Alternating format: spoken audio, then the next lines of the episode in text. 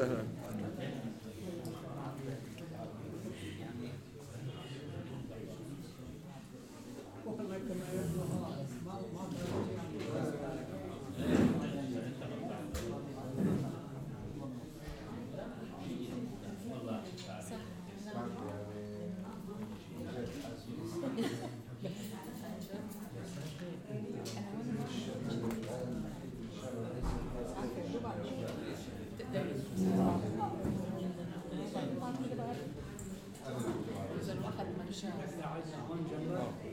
Perdona.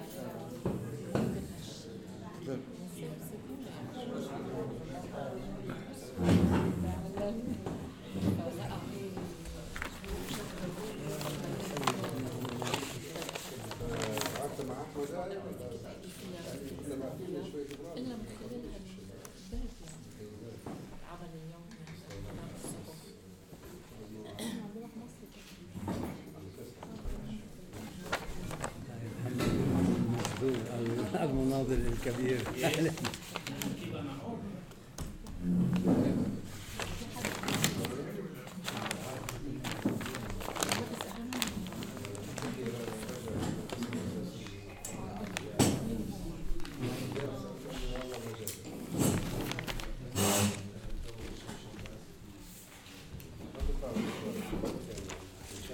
كيف الحال الله يخليك كيف نحن كيف نحن الصلاح كيف على الحال صحيا الحمد لله ما ما صارش الشيء اللي كنا خايفين منه. تعرف أول مرة تأخذ التقينا المية سوا أنا عندها شوية اكتئاب يعني. بس منتجة يعني في بتقدر كل وقت عصيرة عدد. على ماشي إيه. بتروح وبتيجي. التقينا في عدد أول مرة.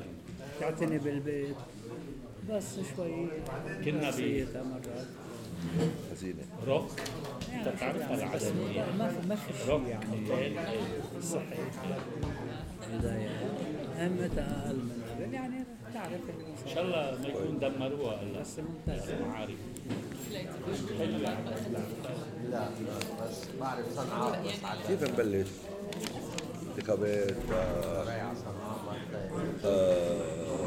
دوليا بعدين فلسطينيا بتحب الياسر تمرير الجلسة وبنفس الوقت أنت بتحدد الوقت وبتضبط يعني اللي بيحاول يمد يخرج عن الآباء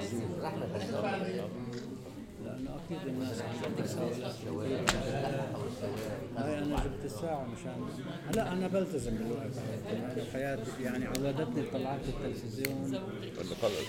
انه إنه الواحد يجاوب لما باختصار باختصار آه آه نحن بنعمل عملية آه، فبقدرش اقعد من فعندي بس معلش وقت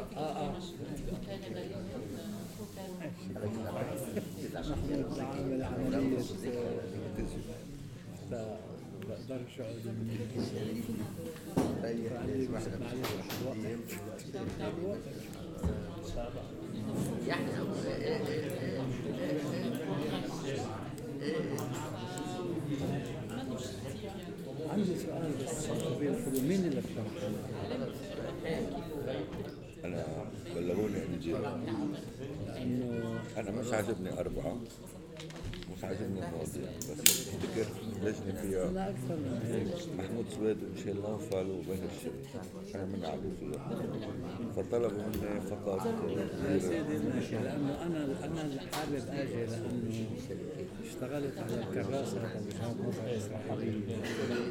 لقيت ست دراسات أمنية واربع مقالات مهمة بعتبرها يعني فأنا عملت لها مقدمة وجاي بدي أشرف على كيف بدهم يحرروه لأنه أنا مدقق ومحرر وهدول بس بده يلعبوا لي اللغة. بغيروا لي محل الفاعل المفروض شغله أنا بعتبر إنه ما بدي يعني بس بصير ينقي أنا زلمه بحب السلاسل ما بحب تقطيع وقفت عشان هاي وقفت عشان هذيك وحطيت على. فقلت باجي بقعد معاه ولا لا تلعبوا لي بالنص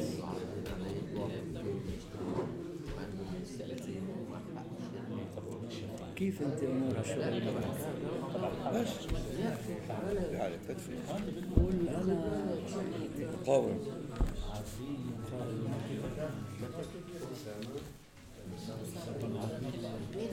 قاوم نكتب. الكتاب رح يخلص؟ أي من روايتي الجزء الأول تخلص تطلع يعني. آه اللي حكيت إياه عن الليل؟ آه. والله هي كويس. هذا أهم شيء عم تعمله شغلك هذا مساهمتك السياسيه تفريغ معبرة صار بدنا تحليل سياسي ما بدنا ومشاعر وغضب انت بتعمل أنا غضب. حررها يعني. ما يعني طيب بدنا نفهم شو عم بيصير يعني. حدا فهم حدا إيه بس على الأقل يعني عاصفة الحزن. سبقوا. هذه المهمه يعني بعد دقيقة دقيقة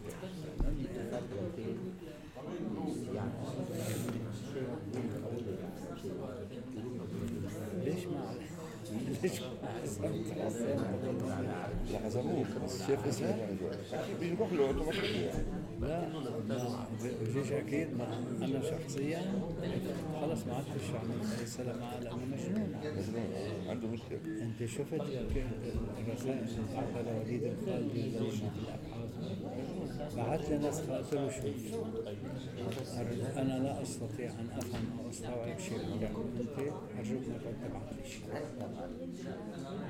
مش معقول واذا زعججني بالنص الرساله اللي ارسلها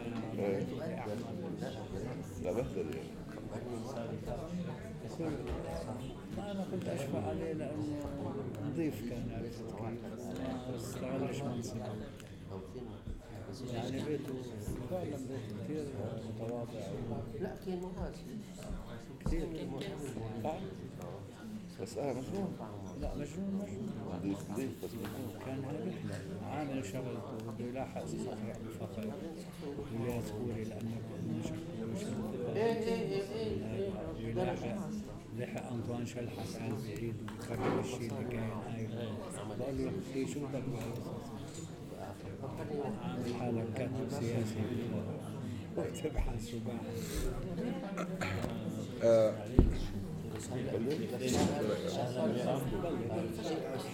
اللي بده يجي اجى واللي يجي متاخر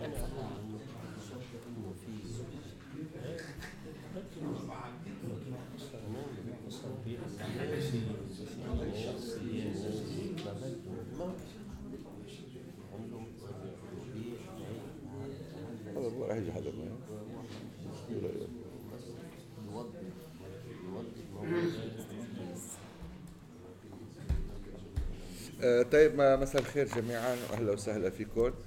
آه، طبعا اليوم قاعدين بالقاعة الكبيرة آه، آه، بعد آه، إعادة أعمارها آه، آه،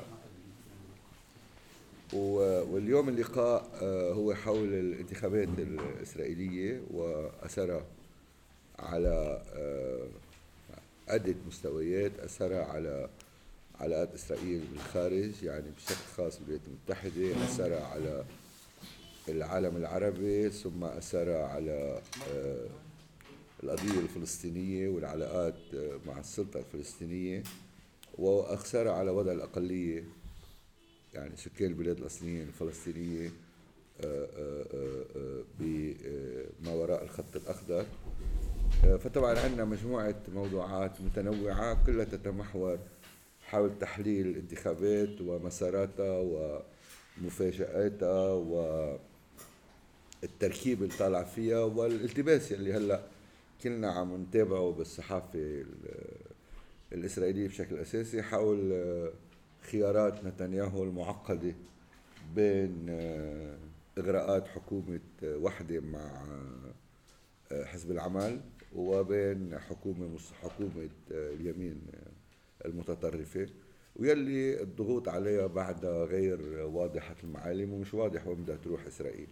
فحبينا نعمل هذا اللقاء بهدف أنه نوضح اولا لنفسنا آه، آه، آه، عن حول المسألة ونتناقش مثل العادة وتكون اللقاء هو مناسبة فعلا لل, لل لنعمل مناقشة فكرية صاروا يسموها هلأ على الموضة عصف عصف ما بعرف إيش فكري حول هذه المسائل. وطبعا معنا عن يميني آه، إيمان حمدي. إيمان حمدي هي أستاذ العلوم السياسية في الجامعة الأمريكية في القاهرة ورئيسة تحرير أوراق. آه، بعدين معنا الأخت رندا الأسم... آه، رندا رندا حيدر يلي هي آه، رئيسة يلي هي محررة نشرة ال- ال- الصحافة الإسرائيلية اللي بتطلع على المؤسسة. عن يساري معنا أحمد خليفة. أحمد خليفة هو كبير الباحثين آه، عن الموضوع الإسرائيلي بالمؤسسة وأحد الخبراء الأساسيين ب- بالوضع الإسرائيلي الداخلي. وأخيرا لا اخرا معنا صديقنا وزميلنا جهاد الزين آه، رئيس تحرير صفحة القضايا بجريدة النهار. آه، رح نبدأ ال- ال- المداخلات. رح تكون بين 10 10 دقائق وربع ساعة.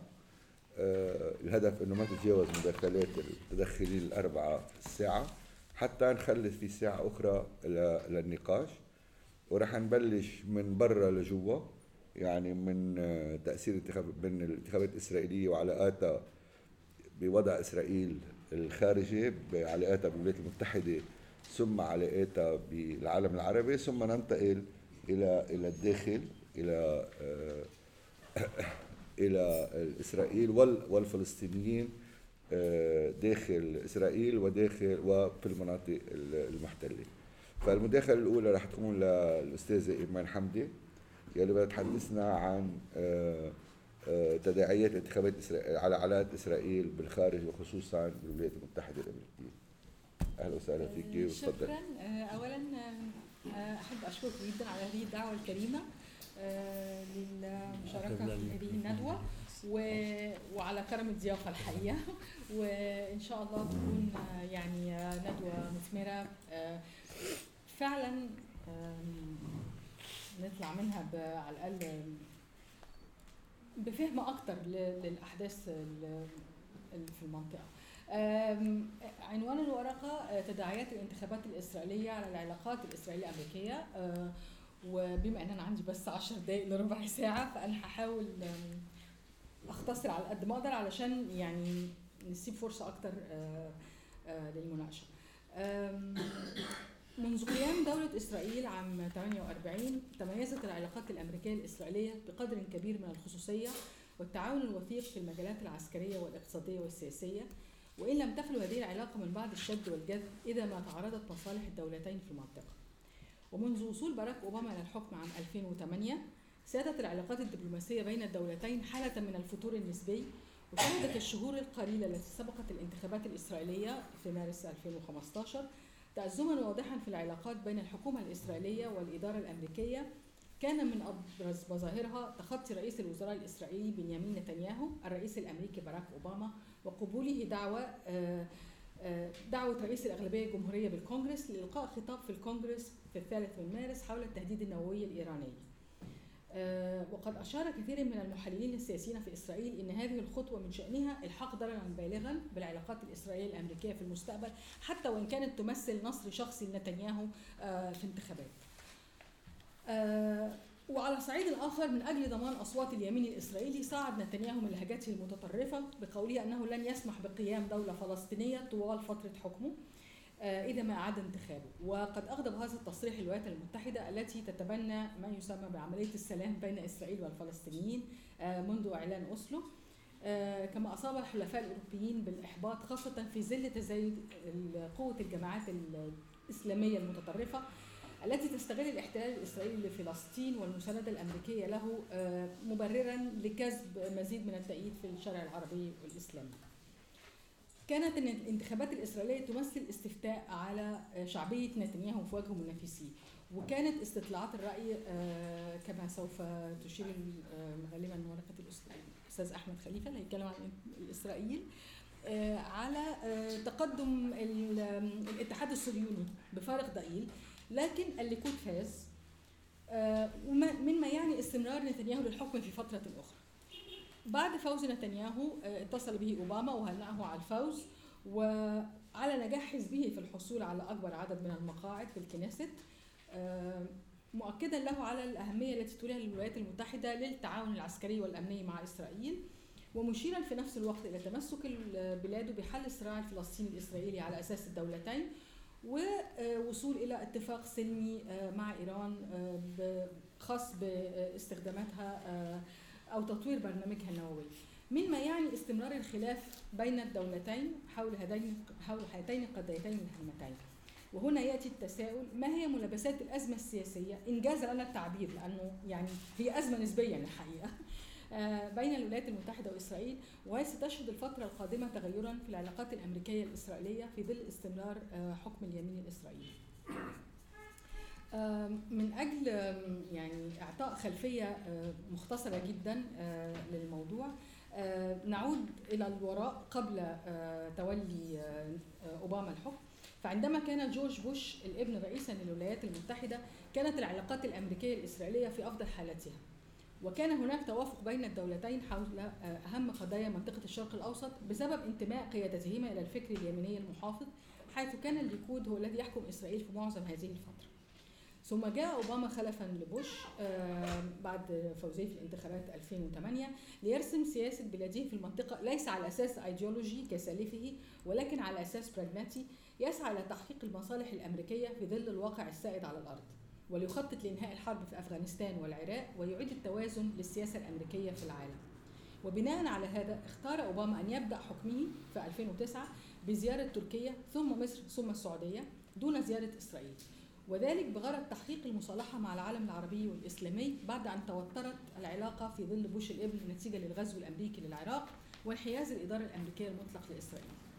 وبينما استمر الدعم الإسرائيلي العسكري والاقتصادي والسياسي الأمريكي لإسرائيل طوال فترة حكم أوباما بل وزاد في بعض الجوانب وهذه نقطة هامة جدا إذا تحدثنا عن الأزمة إلا أنه لم يزورها طوال فترة حكمه الأولى ثم كانت أول زيارة له للدولة العبرية عام 2013 في مستهل ولايته الثانية لتحسين علاقته برئيس الوزراء والرأي العام الإسرائيلي من أجل كسب مساندتهم لسياساته في المنطقة خاصة فيما يتعلق بإيران والقضية الفلسطينية.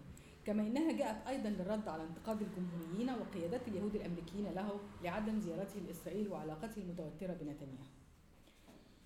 ربما جاء موقف أوباما بعدم زيارة إسرائيل ليدل ليدلل على تباين مواقف الدولتين من أهم القضايا الإقليمية خاصة فيما يتعلق بالسلاح النووي الايراني بالتسلح النووي الإيراني والقضية الفلسطينية كما أشرنا من قبل إلى جانب آه، الربيع العربي. وسوف يعني كان الهدف من هذه الورقة إن إحنا نشير آه، لهذه القضايا باختصار ثم ننتقل إلى العوامل التي يمكن أن تؤدي على مستقبل العلاقات الأمريكية الإسرائيلية في ضوء هذه أو من منظور هذه القضايا الثلاثة. لن آه، يعني سوف أشير في عجالة شديدة جدا آه، لأنه يعني الأهم هو المستقبل إنه على القضايا الخلفيه زي ما قلنا إنه آه، إسرائيل ترى إيران مصدر تهديد لها في المنطقة بسبب رفض اعتراف إيران بالدولة اليهودية وتبنيها للقضية الفلسطينية ومساندتها لجماعات المقاومة مثل آه، حماس وحزب الله وقد تحول تخوف إسرائيل من إيران كلاعب رئيسي في المنطقة بعد الربيع العربي إلى إلى رعب من امتلاك إيران للسلاح النووي. على جانب آخر آه، كانت بعض التقارير الدولية في 2002 و2003 تشير إلى قيام إيران بتخصيب كمية أكبر من الوقود تزيد عن حاجتها في استخداماتها السلمية ونجح الرئيس الأمريكي بوش في 2006 في استصدار قرار من مجلس الأمن بالإجماع بفرض عقوبات اقتصادية على إيران آم آم آم ومنعها من تخصيب اليورانيوم وضمان التزامها بهذا القرار. عندما جاء أوباما كان بيعتبر ما زال يعتبر إنه حصول إيران على سلاح نووي واحدة من أهم مصادر التحدي الخارجي. ويعني من الأشياء التي أذكرها جيدا إنه في ويعني وعدت إليها في كتابة هذه الورقة إنه في عام 2008 آه، في ديسمبر 2008 بعد انتخابه تعهد أوباما بتوفير مظلة نووية لإسرائيل في حالة اعتداء إيران عليها. آه، واستمرت العقوبات في عهد نتنياهو في عهد أوباما آه، وزادت ولكنها تركزت فقط على الجوانب المالية والمتعلقة بالطاقة حتى تؤتي ثمارها دون إفقار الشعب الإيراني. يعني على عكس العقوبات لو افتكرنا الأمريكية على العراق آه التي أدت إلى يعني مأساة إنسانية من الطراز الأول. ثم جاء التحول في السياسة الأمريكية في 2013 آه عندما وافق الأعضاء مجلس الأمن إلى جانب ألمانيا آه على اتفاق يلغي قرار مجلس الأمن ويرفع بعض العقوبات عن إيران في مقابل التوصل إلى اتفاق نهائي معها. في غضون ستة أشهر يضمن استخدام إيران للطاقة النووية في الأغراض السلمية فقط. في هذا الوقت كانت إسرائيل تعمل على استصدار قانون من الكونغرس يزيد العقوبات على إيران. لكن أوباما آه، أعطى يعني ألقى خطبة في الجمعية العامة للأمم المتحدة رافضا آه، تملك إيران للسلاح النووي ولكنه قال بعبارة صريحة أنه لا يسعى لتغيير نظام الحكم في إيران وأن من حق الشعب الإيراني استخدام البرنامج النووي للأغراض السلمية. وفي أوائل 2000 وخطاب الاتحاد في 2014 في أول 2014 قرر انه سوف يستخدم حق الفيتو. آه، إذا آه، ما آه، قام الكونغرس بتمرير قرار يزيد من العقوبات على إيران. ومن هنا ظل الشد والجذب بين إسرائيل والولايات المتحدة حتى كما ذكرت ألقى نتنياهو خطابه في الكونغرس. آم، توصلت الولايات المتحدة وحلفائها إلى اتفاق اطاري مع إيران. وفي نفس الوقت اتهمت الولايات المتحدة إسرائيل بالتجسس على مفاوضاتها مع حلفائها الأوروبيين آه، بخصوص إيران بغرض مد الكونغرس بهذه المعلومات أو التسريبات حتى آه، تضغط عليه أو حتى يقتنع الكونغرس بوجهه النظر الإسرائيلية ويفرض مزيدا من العقوبات على آه، على إيران. وهذه كانت أيضا نقطة من نقاط ال- التوتر بين ال- الدولتين.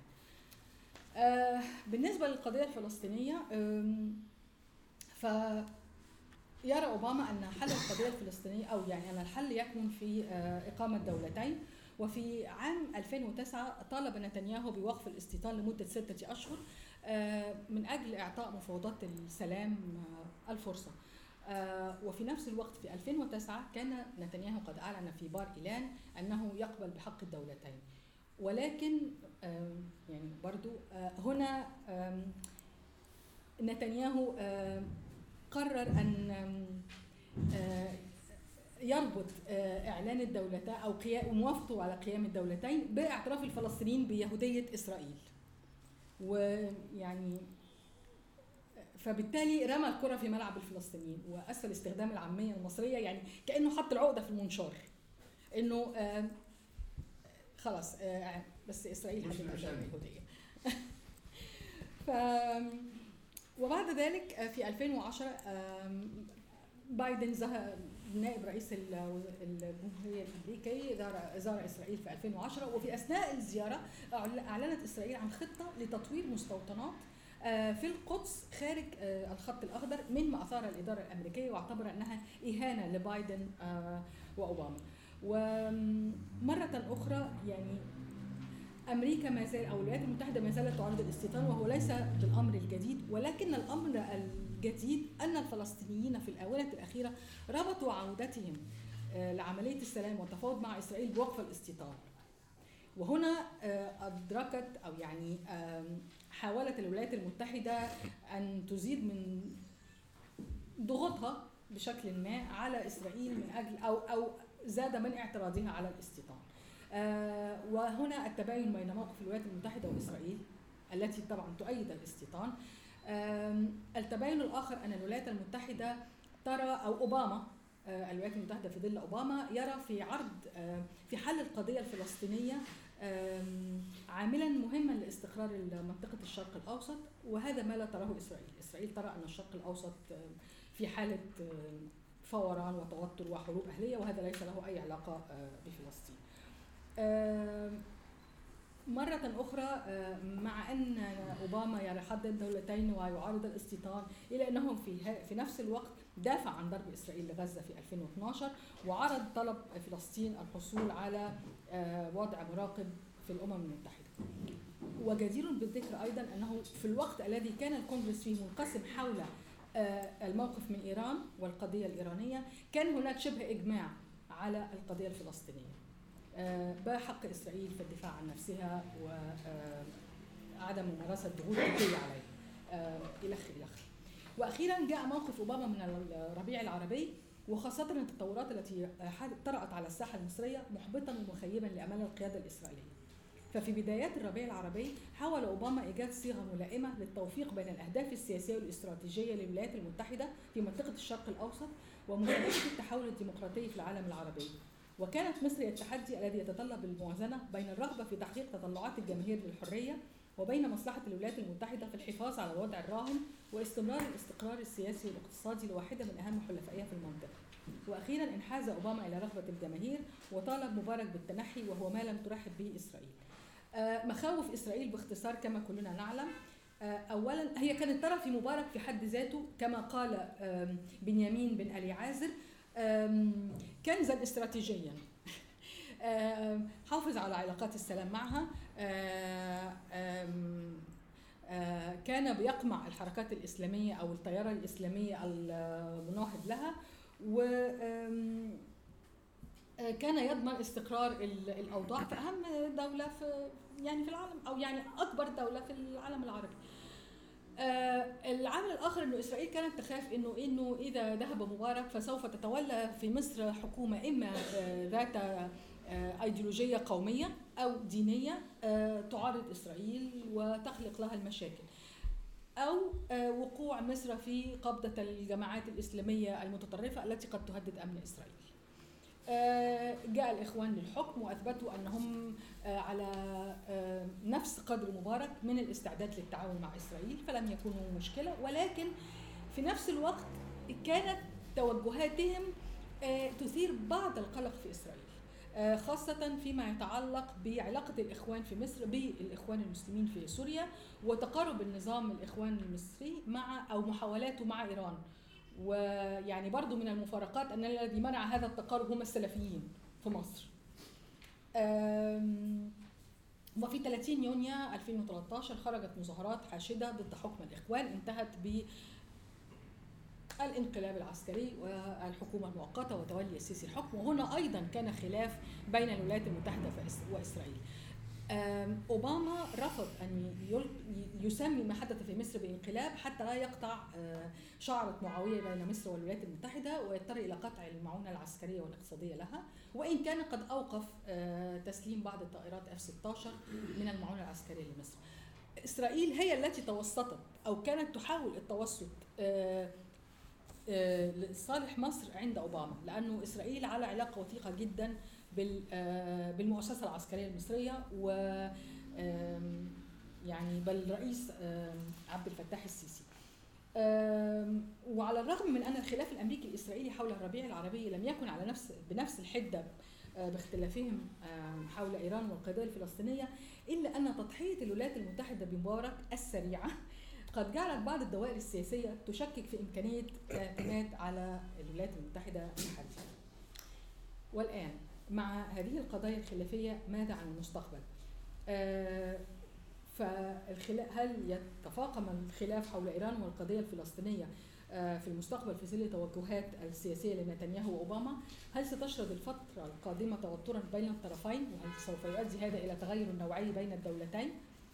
من الصعب التكهن بما سوف تؤول إليه الأمور لكن من الممكن تعريف المحددات التي سوف ترسم شكل المستقبل وهي ثلاث عناصر متداخلة. اولا القيادة السياسية في كل من إسرائيل والولايات المتحدة. ثانيا التطورات الإقليمية. وثالثا وأخيرا الضغوط الداخلية في كل من الدولتين. القيادة الإسرائيلية في كل من آه، القيادة السياسية في كل من إسرائيل والولايات المتحدة. ما هي الحكومة الإسرائيلية؟ هل ستكون حكومة وحدة وطنية؟ آه، بين آه، نتنياهو و آه، الاتحاد الصهيوني. وفي هذه الحال سوف يساعد وجود الاتحاد الصهيوني على تخفيف حدة الخطاب المتطرف لنتنياهو ويرسم صورة أكثر اعتدالا لإسرائيل ويحسن صورتها وعلاقتها بالولايات المتحدة وأوروبا. الاحتمال الآخر وهو الأرجح أو يعني في بعض الأحيان قد يكون الأرجح أنه تكون هناك حكومة يمينية متطرفة من الليكود والبيت اليهودي وإسرائيل بيتنا وهو ما تتخوف منه الولايات المتحدة آه، وأوروبا آه، بسبب سياساتهم المتطرفة ضد الفلسطينيين التي قد تؤدي إلى حدوث مزيد من الاضطرابات في المنطقة.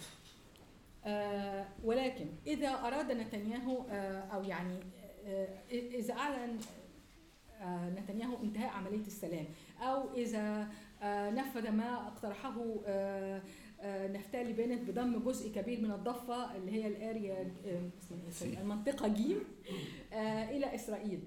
آه، هل بوسع الحكومة الإسرائيلية أن تفعل ذلك دون أن تدفع ثمنا باهظا قد يؤدي إلى سقوطها إذا ما قررت الولايات المتحدة والغرب الضغط عليها؟ من الناحية الثانية فالسياسة الأمريكية تشهد استعدادات انتخابات رئاسية في العام القادم 2016 هذا يعني أمرين أولا انتهاء. آه، ولاية أوباما بالنسبة للمحللين الذين يرون في الخلاف الأمريكي الإسرائيلي الحالي هو خلاف شخصي بين أوباما ونتنياهو وبالتالي سوف تتغير الأمور عندما يخرج أوباما من الحكم. يعني في رأيي إنه هذا التفسير فيه كثير من التبسيط وإن كان قد يحمل جزء من الصحة. آه، ولكن الأهم هو إنه الإدارة الأمريكية سوف تتغير وسوف يكون لها أولويات مختلفة وأسلوب مختلف في إدارة الأمور خاصة إذا ما تم انتخاب الرئيس القادم من الحزب الجمهوري ومنهم من قد آه، ينتمي إلى المحافظين الجدد ال neo-conservatives ذوي التوجهات اليمينية التي قد تتفق كثيرا مع مواقف اليمين في القضايا الإقليمية. فمن سيحكم؟ العامل الثاني أو العنصر الثاني التطورات الإقليمية. سوف نركز على نفس القضايا التي تحدثنا عنها. إيران هل ستصل آه، يعني ما تم التوقيع عليه هو اتفاق إطاري هل آه، إيران والولايات. أو والولايات المتحدة وحلفائها سوف ينجحون في التوصل إلى اتفاق قبل ال 30 من يونيو؟ آه، أم أن المتشددين في كل من الطرفين سوف يكسبون المعركة ويمنعوا مثل يعني وصول إلى هذا الاتفاق؟ خامئني هدد بأنه إذا لم يتم التوصل إلى هذا الاتفاق فإن إيران سوف تستأنف برنامجها النووي بشكل احادي هل ستتدخل إسرائيل في هذه الحال وإذا تدخلت إسرائيل ماذا ماذا سوف يكون رد الفعل الأمريكي؟ آه وبعدين وماذا سوف يكون رد الفعل الأمريكي أساسا من قيام إيران بتطوير برنامجها النووي آه بشكل احادي. ثم تأتي المشكلة الفلسطينية مرة أخرى آه وتصريح نتنياهو بأنه لن يسمح بقيام دولة فلسطينية. وأود الإشارة هنا إلى تحليل في مجله يعني فورين بوليسي والحقيقة أنا يعني مقتنع به 100% أن السبب وراء غضب أوباما من تصريح نتنياهو آه، بعدم قيام دولة فلسطينية ليس بسبب آه، يعني اهتمام نتنياهو أوباما أو حرص أوباما على الحل القضية بقدر ما هو غضبه من خروج نتنياهو عن النص في السيناريو المرسوم لكل من إسرائيل والفلسطينيين فيما يتعلق بعملية السلام. هذا السيناريو يقوم ببساطة على السماح لإسرائيل بكل ما تريد أن تقوم به على أرض الواقع لتكريس الاحتلال طالما هناك ادعاء يسمى بعملية السلام والمفاوضات.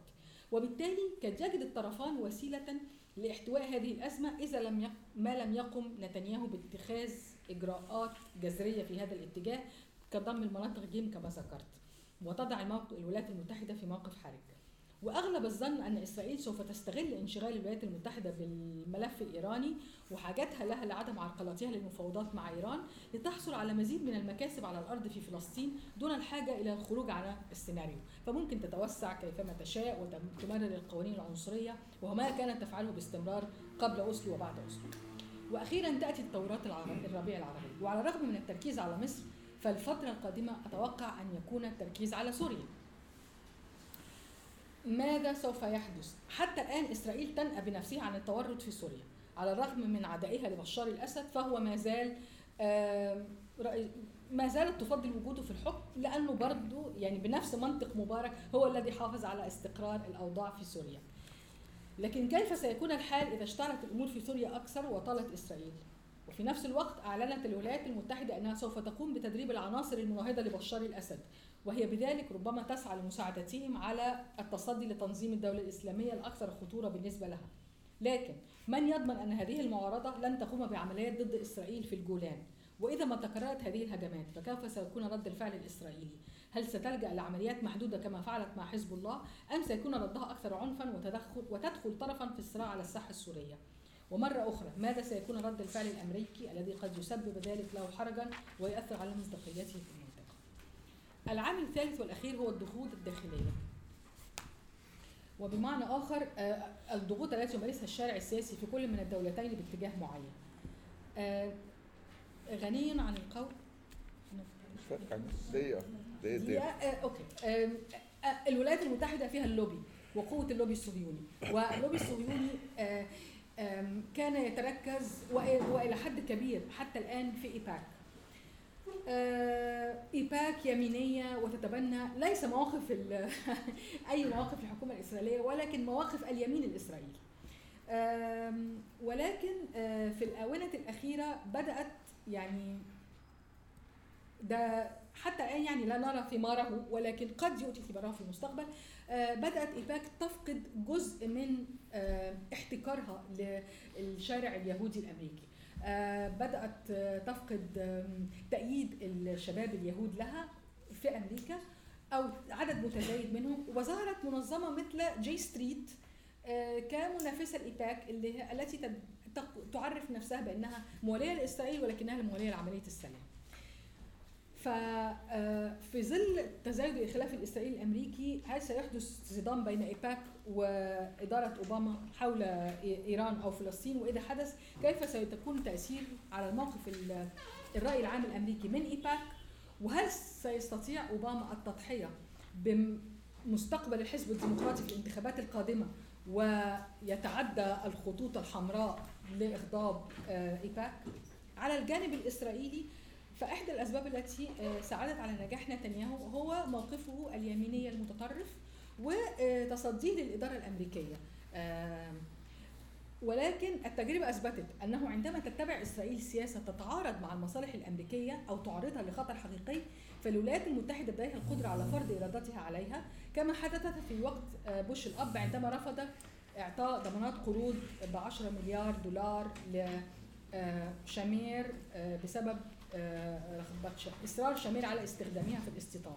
وقد كلف هذا شامير آه، سقوط الليكود في الانتخابات الإسرائيلية آم، و يعني مجيء حزب العمل إلى الحكم.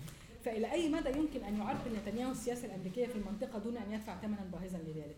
خلاصة القول نقول أن الوضع الداخلي في الدولتين قد لا يسمح باتخاذ سياسات متطرفة تؤدي على جوهر العلاقة بينهما وتزيد المنطقة اشتعالا في ظل أوضاع إقليمية غير مستقرة.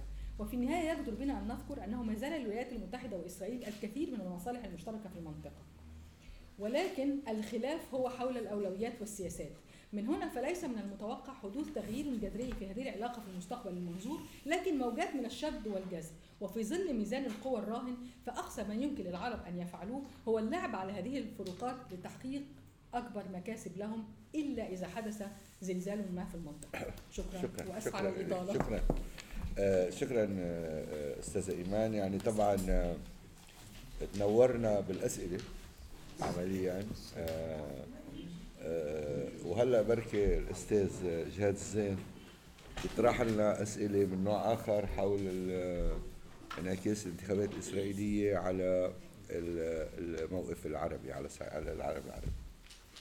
تفضل زين. شكرا أستاذ إلياس. آه، طبعا أنا لم أخطط ولن أجرؤ أصلا بقلب مركز مؤسسة الدراسات الفلسطينيه أن أتطاول على الوضع الداخلي الإسرائيلي إلا بالحدود ال- العامة. لكن الموضوع الذي كلفت به يسمح اسرائيليا ببعض التعميم وعربيا بالتخصيص بصفتنا نعيش هذه المناخات العربية أحيانا آه، بمتابعة دقيقة واحيانا بالمتابعة المتوفرة. لكن الذي الذي أستطيع أن أقوله بداية انطلاقا من من موضوع الحلقة أن فوز اليمين الإسرائيلي. لم يساهم فقط في سد الأفق كما هو واضح أمام أي تسوية ممكنة ضمن الإطار الأوروبي الأمريكي الأوروبي بين الاسرائيلي والفلسطينيين. ما فعله وما سيفعله أكثر هو تمديد الوضعية الفلسطينية الآن بصفتها مشروعا دوليا فقط الآن فلسطين. فلسطين منذ آه، انحدار أو احتضار الحركة الوطنية الفلسطينية ثم الانقسام العميق الجغرافي آه، السياسي الثقافي تبدو في السنوات الأخيرة في الحقيقة وفي ظل آه، ال- الحالة العربية الحالات العربية كما نعهدها هي ليست بمعنى ما يعني وأعتذر من استمرار النضالات الفلسطينية طبعا على الداخل. وفي ظل الضعف العربي في ظل الضعف الفلسطيني وفي ظل الضعف العربي بالحقيقة الديناميكية العميقة الآن للوضع الفلسطيني هي ديناميكية دولية وبهذا المعنى يمكن القول أن فلسطين الآن مشروع الدولة المستقلة على أرض فلسطين هي مشروع دولي لا عربي ولا أيضا مع كل ال ال الهلالات التي توضع على الكلمة ولا مشروعا فلسطينيا. الانتخابات من الواضح أنها ستمدد هذه الحالة و آه، ستجعل ستضع الولايات المتحدة الأمريكية والاتحاد الأوروبي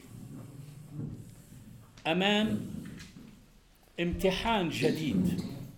ولا أعرف إذا كانت كلمة امتحان بالنسبة للأمريكيين هي الكلمة المؤاتية لكن أمام اختبار جديد دعونا نقول هل باستطاعة هذا المشروع الدولي فيما آلت إليه فلسطين أن يحقق نقلة في التسوية السياسية العامة؟ متضمنا كل المشاكل الكبرى وعلى رأسها الاستيطان والاعتراف بالشخصية السياسية المستقلة للدولة الفلسطينية. من من هذه الناحية الانتخابات هذا فيما أراه من بيروت التأثير الرئيسي هذا هو التأثير الرئيسي للانتخابات الإسرائيلية تمديد دينامية فلسطين بصفتها الآن فقط بين هلالين مشروعا دوليا. لا هو فلسطين لا لا هو من حيث الديناميكية فلسطيني ولا هو عربي ولا هو طبعا إسلامي. هذه آه، النقطة الأولى. النقطة الثانية المتصلة ب بوضع اليمين الإسرائيلي والتي أشارت إليها الباحثة الكريمة آه، هي الموقف موقف السلطة الإسرائيلية باعتبارها مع اليمين الآن. ومع اليمين الليكودي آه، موقفها الدائم والمتواصل من الاتفاق الإطار من مسار الحقيقة المفاوضات الإيرانية الأمريكية إلى اتفاق الإطار إلى احتمال المفاوضات النهائية آه، في حزيران تموز. هذا المستوى واضح أن إدارة أوباما حتى الآن وليس فقط من بعد اتفاق اتفاق الإطار أيضا منذ منذ بدأت محادثات عمان الحقيقة ونتائجها التي التي يغفل التي نتائجها في جزء منها المعروف ولا ينتبه إليه كثيرون هو معروف ليس سرا ولا ينتبه إليه الكثيرون. هذا الخط استمر في وجه الاعتراض الإسرائيلي آه الذي هو كما قيل هنا وربما بحديث مع آه أخونا الأستاذ إلياس إنه الاعتراض بصفته عمل بصفته عملا داخل اعتراضا الاعتراض الإسرائيلي بصفته اعتراضا داخليا في قلب الحياة السياسية الأمريكية وهذا ما يمنحه قوته. لكن هذا موضوع آخر. محادثات عمان تبين لمن يتابع بعض التصريحات خصوصا المعترضين على الاتفاق بالكونغرس. أسفرت قبل اتفاق الإطار عن اتفاق من نوفمبر على الإفراج عن 11.9 مليار دولار. هم مزيج من الأموال الكاش البترودولار اللي كانوا مجمدين ومن الملكيات الإيرانية بين أسهم وملكيات. حتى لغاية الآن تدفع تقريبا شهريا وهذا رقم دقيق فيما أعتقد. تدفع الولايات المتحدة الأمريكية من بعد انتهاء محادثات عمان 4.9 مليار دولار يعني حوالي 5 مليار دولار شهريا تقريبا. رح يكون المعدل حوالي عشر دفعات آه، حسب المعلومات لغاية حزيران أو تموز. أربعة فاصلة تسعة ضرب عشرة خمس مليارات دولار. زائد الرقم الآخر يقول أن هذه الخمس مليارات دولار مضافا عليها حوالي ست مليارات دولار أو سبع مليارات دولار ستكون مجموع المبالغ والأسهم والملكيات المجمدة لأنه يبدو هناك الخبراء بيقدروا يحكوا فيها بس يبدو هناك نوعان من التجميد أموال وملكيات وأسهم أسيتس بالرقم الإجمالي ل- ل- للتجميد. وهذا رقم هلأ نيجي عليه. إذا لغاية تموز في 12 مليار دولار آه، آه، ستدفعه ستدفعهم الولايات المتحدة الأمريكية لإيران. حتى الآن امبارح 15 اليوم نحن 16 أو 17 ب 15 نيسان كان في دفعة 4.9 مليار دولار. هذا جعل آه، بعض آه، في نائب جمهوري آه، مارك كيرك نائب عن إلينوي آه، قال إنه شو عم نحكي عن اتفاق إطار؟ بدأت آه، أمريكا تعيد تمويل المشاريع الإيرانية في الخارج.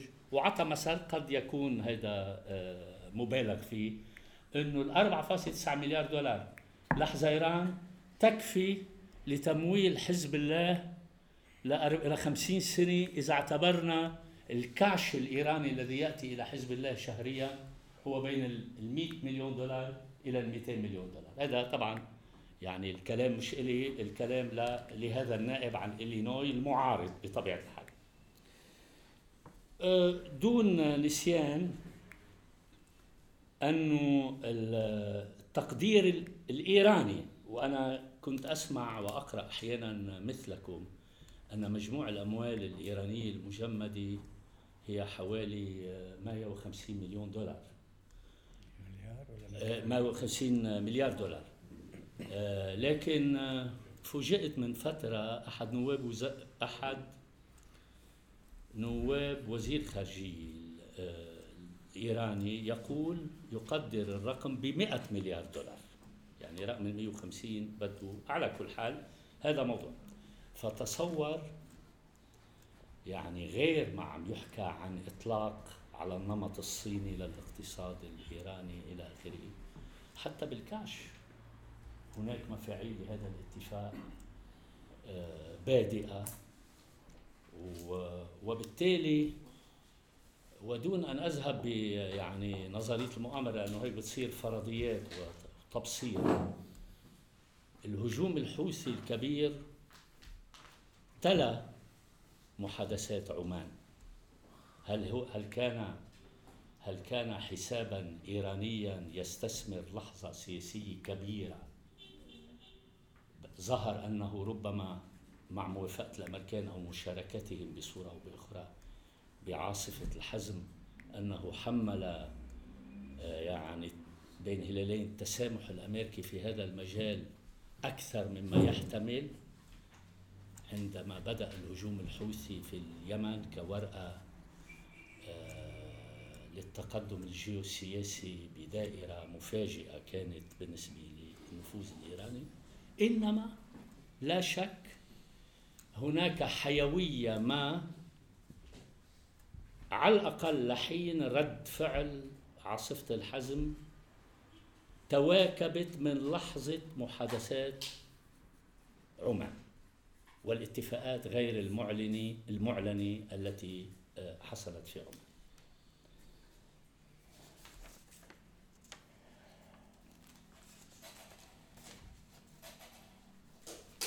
إسرائيل وربما يعني آه، هناك وعي عميق في إسرائيل لهذه المسألة أكثر أعتقد من العديد من من البيئات العربية. لا أقول كل البيئات العربية. آه، تعرف أن المشروع الثاني الكبير في نصف القرن المنصرم لتغيير البيئة السياسية في الشرق الأوسط هو المشروع الاتفاق الإيراني الأمريكي. بينما المشروع الأول وكلنا أبناء الجيل يعني الذي واكب وعايش من موقع المعارضة أو من موقع التأييد أو من موقع القلق أو من موقع أو من موقع دفع الأثمان في بلداننا. المشروع الأول الذي قام به الأمريكيون بعملية تغيير البيئة السياسية في المنطقة عبر سحب مصر من الصراع العربي الإسرائيلي. طبعا ال ال هناك مقارنة بين المشروعين. المشروع الأول الذي نجح بسحب مصر من الصراع العربي الإسرائيلي معه أو ضده هناك مشروع نجح. آه وبين آه المشروع الجديد فروقات كثيرة بمختلفة سلبية وإيجابية.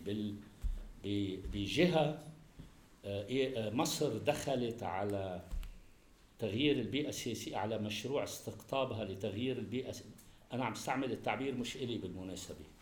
ساد هذا المصطلح تغيير البيئة السياسية بالشرق الأوسط بالسبعينات بالفترة اللي كان بالأدبيات الأمريكية.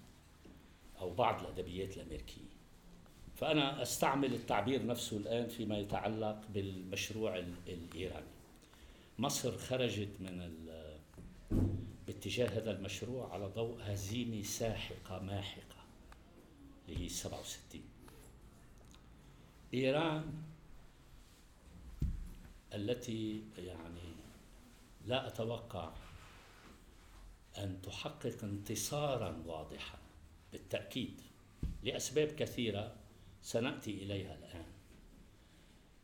إيران لم تخرج من هزيمة على الطريقة المصرية وهي تدخل إلى مشروع تغييرها ورب مشروع تغيير البيئة السياسية في المنطقة وربما تغيير إيران نفسها. حتى لو أن الإيرانيين كما تعلمون يعني لا لا يعترفون ولا يستطيعون الاعتراف. أن مشروعا من هذا النوع يؤدي إلى تغيير في النظام وليس فقط في السياسات بس هذا موضوع. يعني الامريكان متفقين مع الإيرانيين على تغيير البيئة. ما فهمت تماما. لا كمل. أوكي معلش. بعدين بس ما بقى عنده كثير وقت لأنه ب- باختصار أحمد لا معلش سريعا. الاتفاق يغير الجو بالمنطقة. أكبر معالم الشيء وهنا نعود إلى الموضوع السريع أنا من رأيي وكتبت هذا الكلام بدا مبكرا جدا لكن لازلت مصرا عليه أن أحد البنود مش الرئيسية الجوهرية. غير المعلنة للاتفاق الإيراني الأمريكي هو سحب إيران من الصراع العربي الإسرائيلي. لا شك أن دينامية من هذا النوع بتسليم المشروع النووي الإيراني وضبطه بتكريس الاتفاق على الصيغة العراقية ودوائر أخرى في المنطقة يعني حتما ولا يمكن إلا أن يعني مسار طويل من انسحاب أو سحب إيران من الصراع العربي الإسرائيلي. هذا هون بصير تغيير البيئة. يعني خليتني أعطي المثل بسرعة. مش مثال حقيقة شيء جوهري هذا بقلب ال ال آه قد معي وقت بعد. خلص خلص. طيب دقيقتين. بتموت لا لا لا لا أنت. باختصار لأنه في نقاط آه، متفرعه قد تكون أساسية. لكن أنا راح أختصر ال ال حصيلة هال هي. أعتقد بال بالوضع العربي الآن آه، لدينا بعض المشاكل الكبرى اللي يبدو فيها من سوء الحظ إنه الموضوع الفلسطيني في في الرتبة الخلفية عربيه الموضوع الأول هو أن التمدد الإيراني بالمنطقة آخذ شكل يطرح مشكلة خطيرة ومهمة على المنطقة. هي آه، سيطرة على البيئات الشيعية بالعالم العربي. هذا أمر نجح. أنت مع إيران ولا ضد إيران؟ غيرت إيران غير المشروع الإيراني سوسيولوجيا وأمنيا وسياسيا البيئات الجماعات الشيعية في العالم العربي. هذا يعني وهون المشكلة هون المشكلة لأنه المد المد الأصولي آه، أصاب بالشكل نفسه إصابات عميقة البيئات السنية العربية. لكن الموضوع وين؟ أنه لأن هذا المشروع باستثناء الحالة العلاقة مع حماس المعقدة والملبكة ومش ومش واضحة يعتمد في البلدان الأساسية على البيئات الشيعية العربية. هذا يعني يعتمد على تقطيع بالنسيج الوطني داخل هذه البيئات. أيا تكن الأهداف. أيا تكن الأهداف في عملية تقطيع لداخل النسيج الوطني لذلك يأخذ هذا الامتداد شكل حروب أهلية متواصلة في المنطقة. المشكلة الثانية الكبيرة هي مشكلة السعودية. أطلق الأمريكيون بعد 11 أيلول 2011 2001 الإنذارات الأولى وعلى يد على يد النيو كونز بهذيك الفترة. المحافظين الجدد اللي كانوا بالسلطة أو اللي إجوا على السلطة بتلك الفترة إنه في شيء ما عاد ماشي بالنظام السياسي اللي عم بيدير اللي عم بيدير أساسا المنظومة النفطية بمعظم القرن العشرين من الثلاثينات لليوم اللي هو النظام السعودي. الآن جدد أوباما الكلام نفسه بطريقة أخرى بالمقابلة الشهيرة آه، اللي عملها مع توماس. فريدمان. لا شك إنه معظمكم شافها. طيب. هذه التركيبة السعودية التي تواجه حالة التمدد الإيراني أساسا وبظل ليس فقط غياب الدور المصري المشاركة المصرية آه، شيء والدور المصري شيء آخر. آه، إلى أين ستوصل بهذا الصراع العام؟ الأمر الواضح هو تعزيز الانقسام السني الشيعي بالمنطقة بشكل خطير وبالتالي على الجهة العربية الطرف الذي يقود هو أيضا لا يحمل ولا يستطيع أن يحمل. إذا ما حدد ولا أعرف إذا كان يستطيع أن يطرح على نفسه مشروعا تغييري وأترك الحديث في هذا شكرا النطاق الإشكالي شكرا. أه هلأ بنلتقي مع الأستاذ أحمد خليفه ل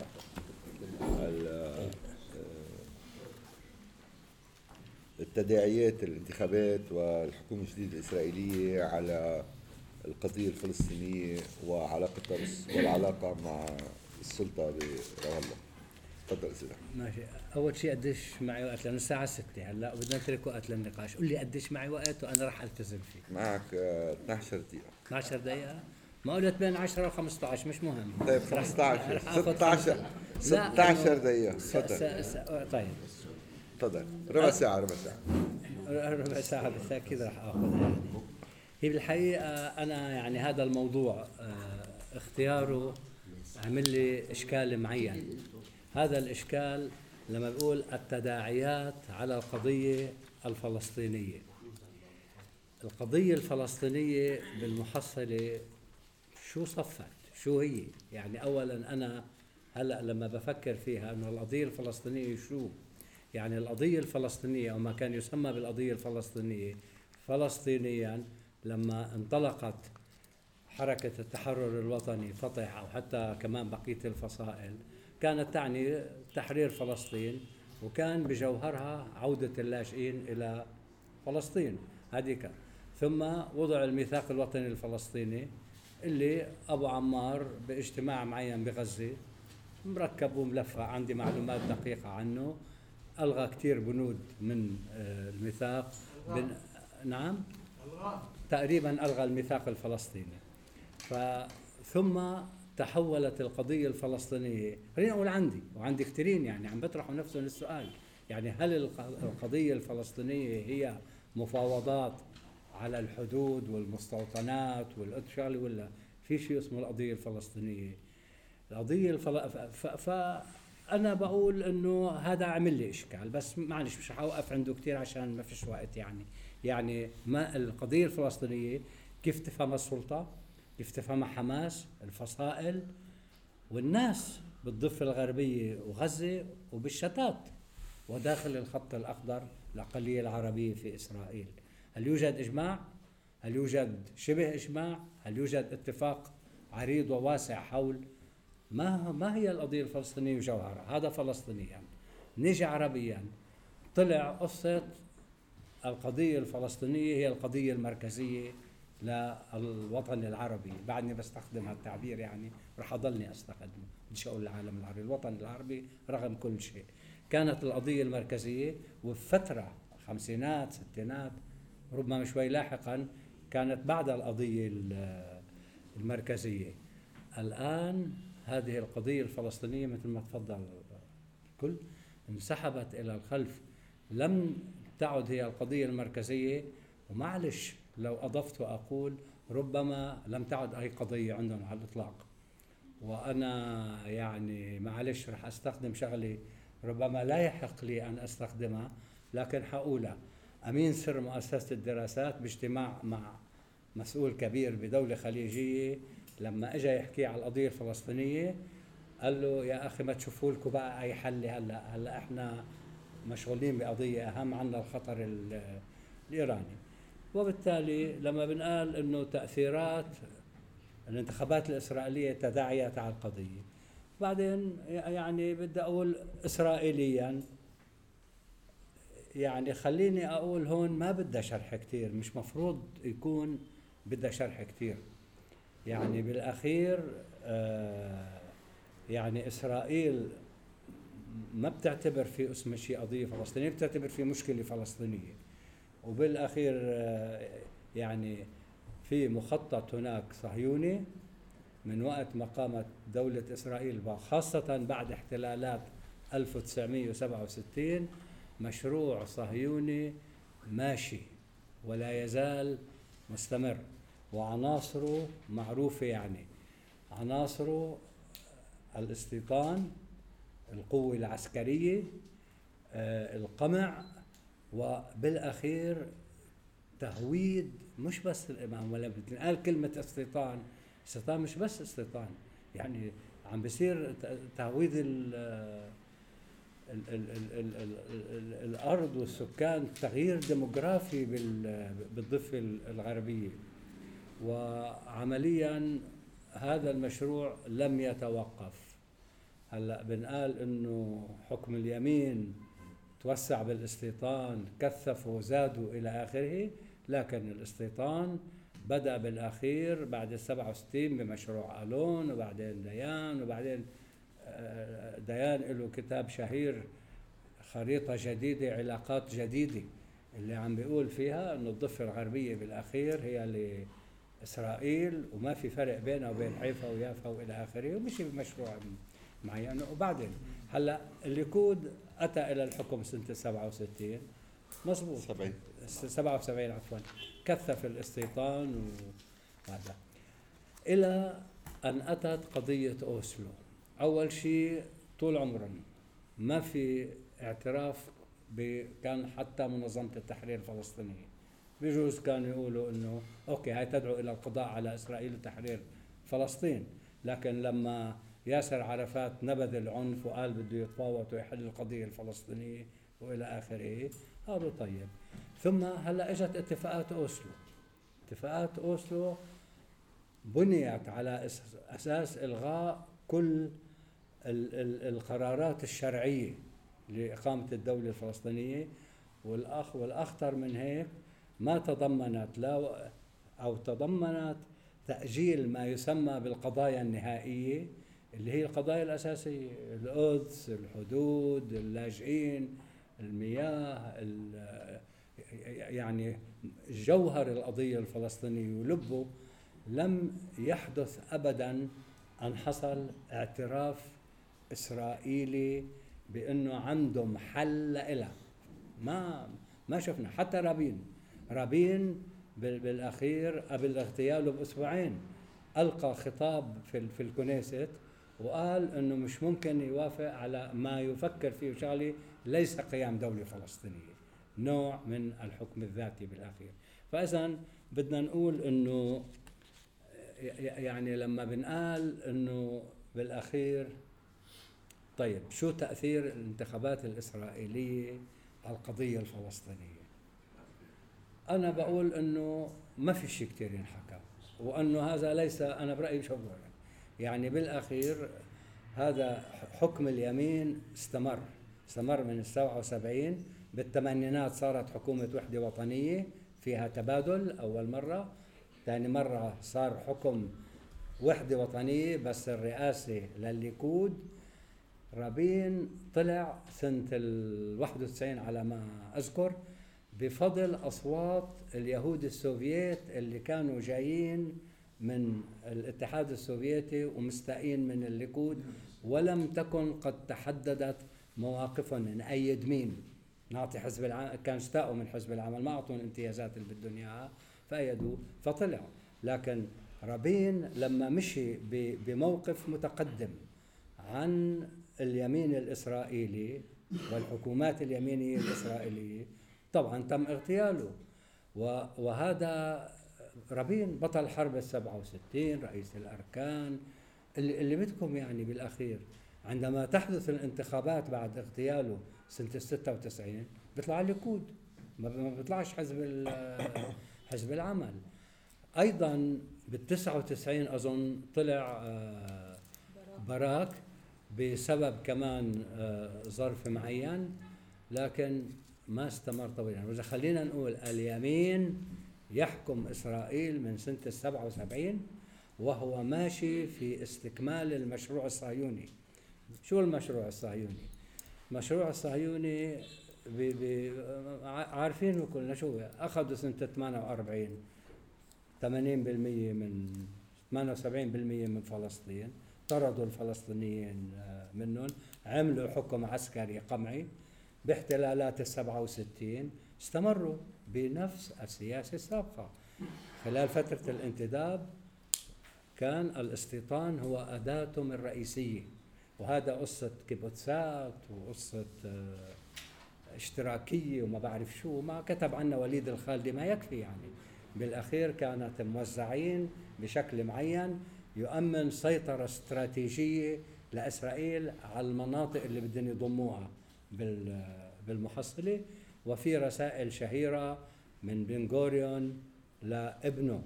هذه ترجم ترجمناها و وما بعرف اذا نشرناها عنا بالمجلة أو وين يعني بالأخير بس معروفه يعني. وهذه علفتني لما ترجموا مذكرات آه، كنت عم بحكي عن مين؟ بن غوريون.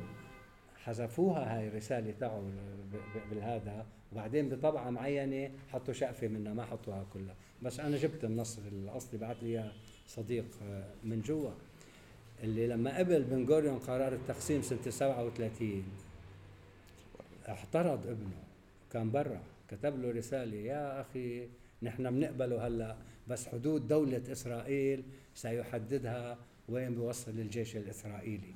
كانوا زارعينها هلأ في بالضفة الغربية الوضع أسوأ. يعني وقتها ما كان عندهم القوة البشرية والقدرة إنه يحتلوا الضفة الغربية. وكان في اتفاقات بينهم وبين العائلة الهاشمية وعوامل عديدة يعني بالأخير فتركوا الضفة الغربية. لكن ظلت ببالهم. ولما احتلوها سنة 67 يا أخي طلع الواحد على أي خريطة للضفة الغربية والمستوطنات. ما في أي إمكانية قيام دولة فلسطينية مستقلة ما نضحك على حالنا. وبنفس الوقت لما قال شامير إنه أنا بتفاوض عشر سنين اضطر بمؤتمر مدريد إنه بنضيع وقت بالمفاوضات لأنه اضطر بالأخير يتفاوض يعني بالأخير. المفاوضات اللي صارت مؤخرا برعاية أمريكية جون كيري يعني هلأ تفضلت الأخت آه، إيمان يعني وقالت إنه الموقف الأمريكي في خلاف مع الموقف الاسرائيلي فيما يتعلق بقيام دولة فلسطينية. ماشي. يعني يريد أن يقوموا دولة فلسطينية. بس دولة بأي مواصفات؟ بأي مواصفات؟ ما هو بالأخير لازم يسأل حاله الواحد. اثنين أنا لما بحلل سياسي أنا متأسف أنا. لا أعير كثير أهمية للتصريحات والمؤتمرات وشيء أنا أعير الأهمية الكبرى للواقع والأرض الواقع على الأرض. هناك اللي بيحسم الموقف مش المفاوضات. وبعدين اثنين أنا من ولد صغير تعلمتها إنه لا تطلع على الصياد شو عم تنزل دموعه طلع شو عم تعمل إيديه بالأخير يعني بالأخير. هلأ بدي أقول شغلة يعني. المفاوضات اللي دارت واللي جون كيري زار يمكن المنطقة تسع مرات أو 12 مرة والله ناسي يعني بالأخير. بالأخير كل ما يجي مشروع استيطان جديد مشروع بناء جديد. يعني ولما اجى بايدن مثل ما تفضلتي برضه بالقدس عام هذا. القدس جرى تهويدها هلا شبه كامل آه، بالأخير. هذه المفاوضات أنا سألت اليوم شخص يعني صرحت باسمه لمحمود سويد بس ما حبيت مش حقوله يعني أمام الحاضرين بالأخير. الذي هو وثيق الصلة بأبو مازن. وجدا يعني. وبيعرف كيف عم فكر أبو مازن وكان قريب جدا من المفاوضات. قلت له يا أخي هالمفاوضات هذه بين آه، اللي رعاها جون كيري بين صائب عريقات وتسيبي ليفني انتهت بشو؟ قال لي حقول لك إياها باختصار تضيعش وقتك صفر. لم يتم الاتفاق على أي شيء. وبالمناسبة اعترفوا كمان أبو مازن وصائب عريقات إنه ما وصلنا لشيء بالأخير. وقبليها يا سيدي كلينتون قديش حط ضغط على الفلسطينيين وعلى الإسرائيليين؟ وقدم مشروع من عند أمريكا. هلأ أمريكا ما قدمت مشروع. لكن كلينتون قدم مشروعه بالأخير ومشروعه ما بيناسب الفلسطينيين. ما يحقق الحد الادنى مطالبهم فرفضوه الفلسطينيين. كان واعد عرفات إنه ان فشلت المفاوضات أنا مش راح احملكم المسؤوليه أول شيء عملوا حملهم المسؤولية.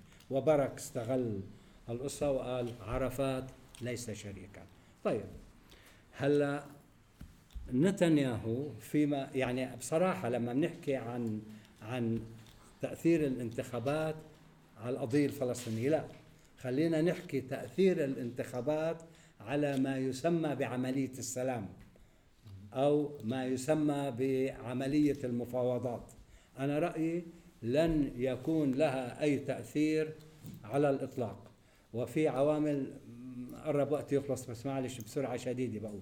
فتحت قناة سرية بين يعقوب مولخو وشخص فلسطيني معين. وهذا شخص تربطني فيه علاقة وثيقة وعنيت إنه أعرف منه يا أخي شو دار بينكم وشو توصلتوا لاتفاقيات. فحكى قلت له هل أنت أو شيء مين بدأ المفاوضات ومتى بدأت يعني؟ قال لي بدأت سنة 2009 قناة سرية. رجعنا مرة ثانية قناة سرية وقناة علنية. كان الطرف الإسرائيلي مولخو يلي هو آه، الكونفيدنت تاع آه، نتنياهو واللي كان يبعثه مع السيبي ليفني يقعد له بالأوضة ما يعني ما تطلع كلمة منا إلا يحتج ويرفض ويعرض القصة قال لي وهاي المفاوضات شو بحثوا فيها بالأخير؟ قال بحثنا كل شيء، بحثنا مسألة الحدود، بحثنا مسألة القدس، بحثنا مسألة اللاجئين، بحثنا مسألة الأمن.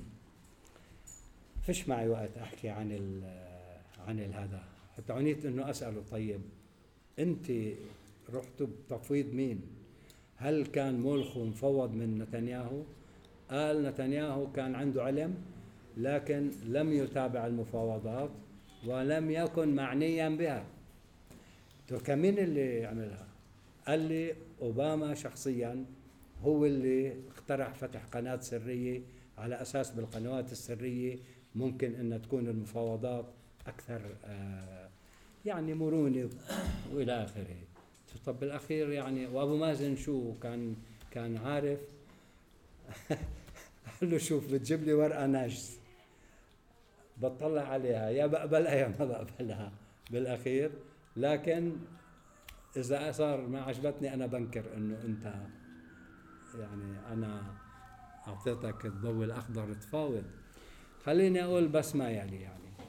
إنه بهالقضية لا المفاوضات العلنية ولا المفاوضات السرية بالأخير أدت إلى أي نتيجة.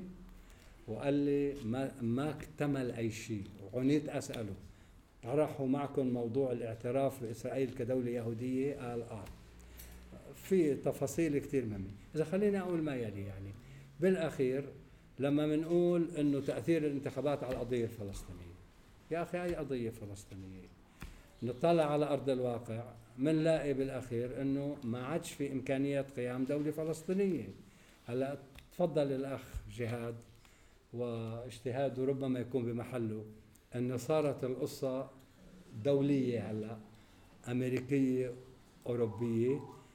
أنا أنا بقول مش بس أنا يعني لم يعد هناك إمكانية لدولة. هلا بتيجوا للموقف الإسرائيلي نتنياهو.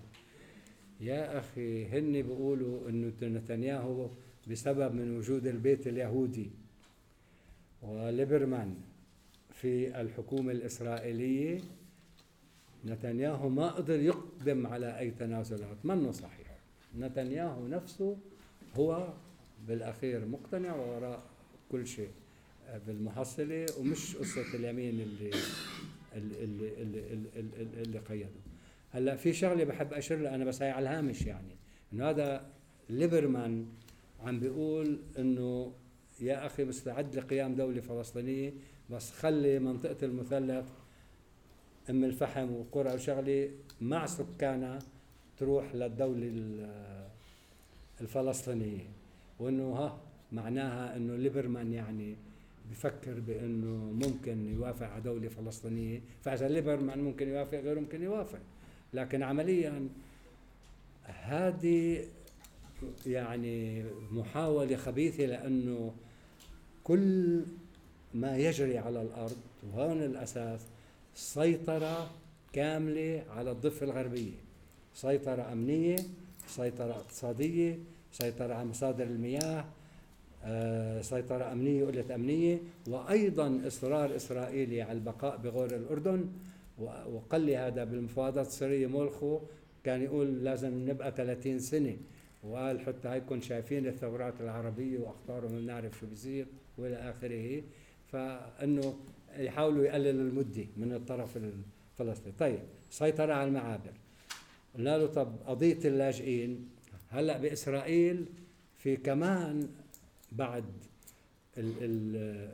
العدوان على على على غزة يعني وأنا برأيي الفشل الإسرائيلي تحقيق اهدافها بغزه طلع دراسات عن مراكز الأبحاث وكتابات لجنرالات يعني. بالأخير. عم بيطلبوا إسرائيل يعني كثير من الدراسات إنه ما هي المخاطر والتحديات التي تواجه إسرائيل في ظل الأوضاع المتغيرة الإقليمية و كلهم عم بيقولوا إنه يا أخي اشتغلوا على المبادرة العربية. إذا كان من الصعب جدا هلأ إن نوصل لاتفاق مع الفلسطينيين وإذا كان أبو مازن ليس شريكا وهذا فخلينا نتفق مع الدول العربية والدول العربية ممكن تستخدم نفوذها وتقنع الفلسطينيين. يعني إنه في هناك تيار بإسرائيل مش إنه دوليا إنه لا حلوها مع العرب. وقايلين إنه ما يجري في العالم العربي يحمل أخطار لاسرائيل لكن الجنرالات معلش هلا بحكي عن شغلة حتشوفوها قريبا حطلع المؤسسة. عم بيقولوا بالأخير إنه أوكي هاي الثورات العربية فيها مخاطر لكن فيها فرص. فرص هي التقارب مع دول عربية معتدلة ضد إيران أيضا مقاتلة آه، داعش. فبالتالي خلينا نغتنم هالفرص ونحاول نحل القضية الفلسطينية عن طريق الدول العربية. اقبلوا المبادرة العربية. خلصت؟ طيب. أنا أنا بس كنت بدي أقول آه، شغلة مهمة أو بعلق بالنقاش حول بعض هذا يعني حالكم انه إنه بالأخير نتنياهو يعني لا, لا خلينا أقول بس ضربتين ثلاثة ركزوا. بيقول عرفات ليس شريكا ممكن نتفاوض آه، معاه. أبو مازن. آه، عفوا أبو مازن. الله يرحمك يا عرفات. ماشي. أبو مازن ليس شريكا مش كنت اثنين هو يريد تكريس الانقسام الجغرافي السياسي الفلسطيني اللي تفضل وحكت عنه هذا وهجمات على غزة. كان الهدف ليس إسقاط حماس وانما اضعافها لأنه بقاء هذا الانقسام يخدمهم كي يستكملوا مخططهم بالضفة ال- الغربية. فيما يتعلق ب- بإيران هذا إذا صار مجال للنقاش وسمح لي أحكي ب- بحب أقول ما يلي. اللي اللي عرقل نتنياهو عن توجيه ضربة إلى إيران عسكرية هو القادة الأمنيين الإسرائيليين وليس اي اي أي عامل آخر. طيب خلصنا. آه، شكرا أحمد آه، ال- ال- نختم آه، مسك رندا ف آه، رندا راح تحدثنا عن آه، تأثير الانتخابات الإسرائيلية على وضع ال- الأقلية الفلسطينية أو سكان البلاد الأصليين آه، بإسرائيل آه، بدي أتشكر كل الحاضرين لحضورهم اليوم. بدي أقول إنه الهدف الأساسي من هالورقة بالحقيقة هو القاء الضوء على آه، يمكن نقطة إيجابية بهالجو المتشائم حول ال- الانتخابات الأخيرة في منين بدنا اسرائيل نتفائل يا هو فوز القائمه العربيه المشتركه في هذه الانتخابات.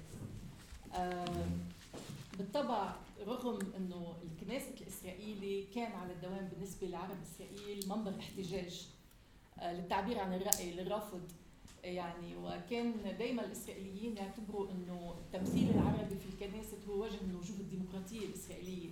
ولكن بالفعل هذه المرة الانتخابات الإسرائيلية ال- شهدت تطور لافت واستطاع استطاعت الاحزاب العربيه أن تحقق خطوة مهمة من خلال توحدها في قائمة مشتركة. هذه القائمة المشتركة التي جمعت بين الشيوعي والإسلامي والقومي العروبي بالطبع هي يعني بحد ذاتها قد تكون خطوة آه، رائدة في توحيد الصف الفلسطيني بالرغم من ربما القيود المختلفة التي مفروضة على نشاط أو على العمل السياسي داخل الكنيسة الإسرائيلية. آه، بالحقيقة ال- القائمة العربية المشتركة خاضت انتخابات آه، شرسة في وجه آه، حملة قادها نتنياهو ضد العرب في إسرائيل ما ننسى ابدا إنه يوم الانتخاب خرج نتنياهو للإسرائيليين الناخبين الإسرائيليين يدعوهم إلى التوجه بكثافه إلى صناديق صناديق الاقتراع وعم بيخوفهم من إنه العرب عم يروحوا يصوتوا فهجموا على الصناديق وصوتوا بكثافه آه، خوفهم من الاقبال العربي على الاقتراع. فالفوز القائمة ب 13 كانوا 14 مقعد ثم إلى 13 مقعد هو إنجاز. إنجاز بكل معنى الكلمة. آه لكن السؤال الذي يطرح نفسه اليوم بعد هذه الانتخابات هل ستستطيع هذه الكتلة العربية التي تحولت إلى الكتلة الثالثة في الكنيسة الإسرائيلي أن تلعب دورا أكثر فعالية من الماضي في فرض تمثيلها داخل لجان الكنيسة الأساسية؟ هل ستستطيع هذه الكتلة أن تقف فعلا في وجه التشريعات المتشددة مشاريع القوانين التي تحضر لها أحزاب اليمين وفي طليعة هذه القوانين قانون القومية آه، إسرائيل دولة اليهود وطبعا قوانين أخرى آه، آه، تقيد عمل المحاكم وسلطة القضاء في إسرائيل- في إسرائيل وتقيد آه، حرية العمل السياسي للجمعيات.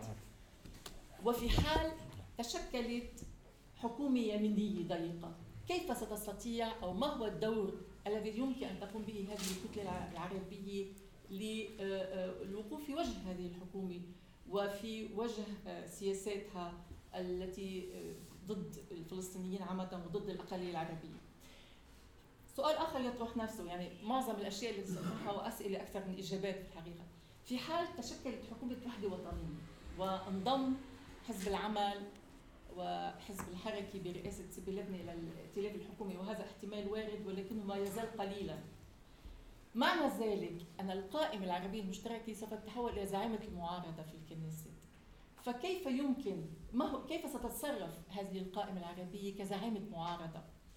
لا سيما أن آه، هذه الكتلة هي التي سوف تستقبل مسؤولين عندما يزورون إسرائيل. يعني هناك دور فعلا تستطيع أن تقوم به هذه القائمة في الحياة السياسية بإسرائيل. آه، السؤال الأكبر كيف تستطيع هذه الكتلة العربية أن تواجه أهم تحدي اليوم؟ هو تحول المجتمع الإسرائيلي إلى مجتمع أكثر يمينية وتشددا. وعداء ضد العرب في الحقيقة يعني أمام هذه الأسئلة آه، هناك عاملان أساسيان سيساعدان هذه الكتلة في أن تكون فعالة في أن تكون حاضرة في أن يكون لها وزنها في الحياة السياسية. على الرغم أنه كما هو معلوم أنه التركيب السياسي للكنيسة لا تسمح لهذه الأحزاب العربية بحسب بنيتها يعني بنية الكنيسه السياسيه لن تسمح للأحزاب العربية بأن تكون لها دور فاعل وازن مغير. يعني هناك قواعد لعب السياسية داخل الكنيسة دائما تقيد وتحجم هذه الأحزاب العربية وتضعها في في وضعية آه، محدودة. آه، مما قد يساعد على دور أكثر فعالية لهذه القائمة العربية المشتركة عدة عوامل. العامل الأول الخطاب السياسي المنفتح داخل الكنيسة. يعني بمعنى آخر كيف آه، كيف الخطاب الذي ستستطيع من خلاله آه، هذه الكتلة أن تتوجه إلى المجتمع الإسرائيلي بأكمله بمختلف شرائحه وإلى مختلف مختلف الأحزاب السياسية. وهون بيبرز بشكل خاص دور رئيس الكتلة أيمن عودي الذي سنتحدث عنه فيما بعد. العامل الثاني نجاح هذه الكتلة في وضع خطة عمل فعالة للدفاع عن حقوق الأقلية الفلسطينية وعن هويتها الفلسطينية ضد الهجم الشرسي لأحزاب اليمين القومي. يعني الواضح تماما أنه الأقلية العربية في إسرائيل أو الفلسطينيون في إسرائيل في دولة في خط الأخضر في فلسطين بحاجة إلى خطة خطة وطنية فعلية ليستطيعوا من خلالها مواجهة آه، الهجم الشرسي ضد هذا الوجود. يعني الانتخابات الأخيرة أظهرت إلى أي حد هناك حدة استقطاب هائلة داخل المجتمع الإسرائيلي وهناك عداء مستشرس ضد الأقلية العربية وعودة إلى معاملتهم كطابور خامس وأعداء لدولة إسرائيل والتشكيك بولائهم وأنهم هول في الأخير فلسطينيين بقلب إسرائيل ومعادين للدولة. التحدي الآخر كيف ستستطيع هذه الكتلة العربية؟ في تجسيد تطلعات الشاب الجيل الشاب العربي الفلسطيني نحو قيادة سياسية شابة واعدة تستطيع فعلا أن تمثل هذه التطلعات يعني الحراك الذي شمل المجتمعات العربية لم يكن لم يعني أيضا وصل إلى المجتمع الفلسطيني وإلى الجيل الشاب في فلسطين الذي يريد أيضا زعامات شابة تعبر عنه وليست زعامات تقليدية تنشغل بحزازاتها بانقساماتها وبخلافاتها وتقاسم النفوذ آه، فيما بينهم. آه، فيما يتعلق بعمل أو نشاط الكتله داخل الكنيسة آه، وجود أيمن عودي على رأس الكتله أو على رأس الكتلة العربية في الكنيسة له دور كبير. فكما هو معروف إنه أيمن عودي شاب 40 سنة محامي من حيفا آه، اشتراكي شيوعي.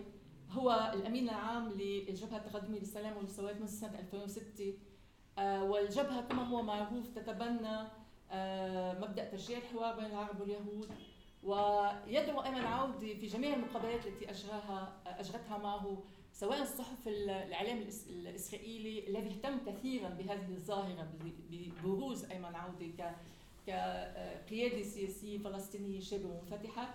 يدعو أيمن عودي في كل هذه المقابلات إلى إنشاء ما يسميه معسكر ديمقراطي، يقول ان أنه يريد أن ينشئ في إسرائيل إلى جانب المعسكر الصهيوني المؤلف من حزب العمل ومن آه، حزب الحركه وإلى جانب معسكر الأحزاب القو... اليمين القومي اللي بسموه المعسكر القومي إن هناك إسرائيل بحاجة إلى معسكر ديمقراطي وأن هذه القائمة العربية المشتركة هي التي سوف تنشئ هذا المعسكر وسوف تجمع فيه كل القوى الديمقراطية واليساريه في في في إسرائيل.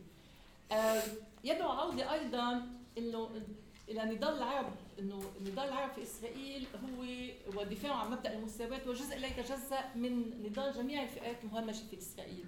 يعني الاقاليم العربية في إسرائيل مهمشة مضطهدة وأيضا هناك أيضا فئات أخرى من المجتمع الإسرائيلي مجتمع مضطهد مثل مثلا المهاجرين من إثيوبيا مثل النساء يعني في هيك دعوة لحركه مطالبة بحقوق المساواة تشمل جميع الإسرائيليين وأيضا تدخل فيها الاقاليم العربية.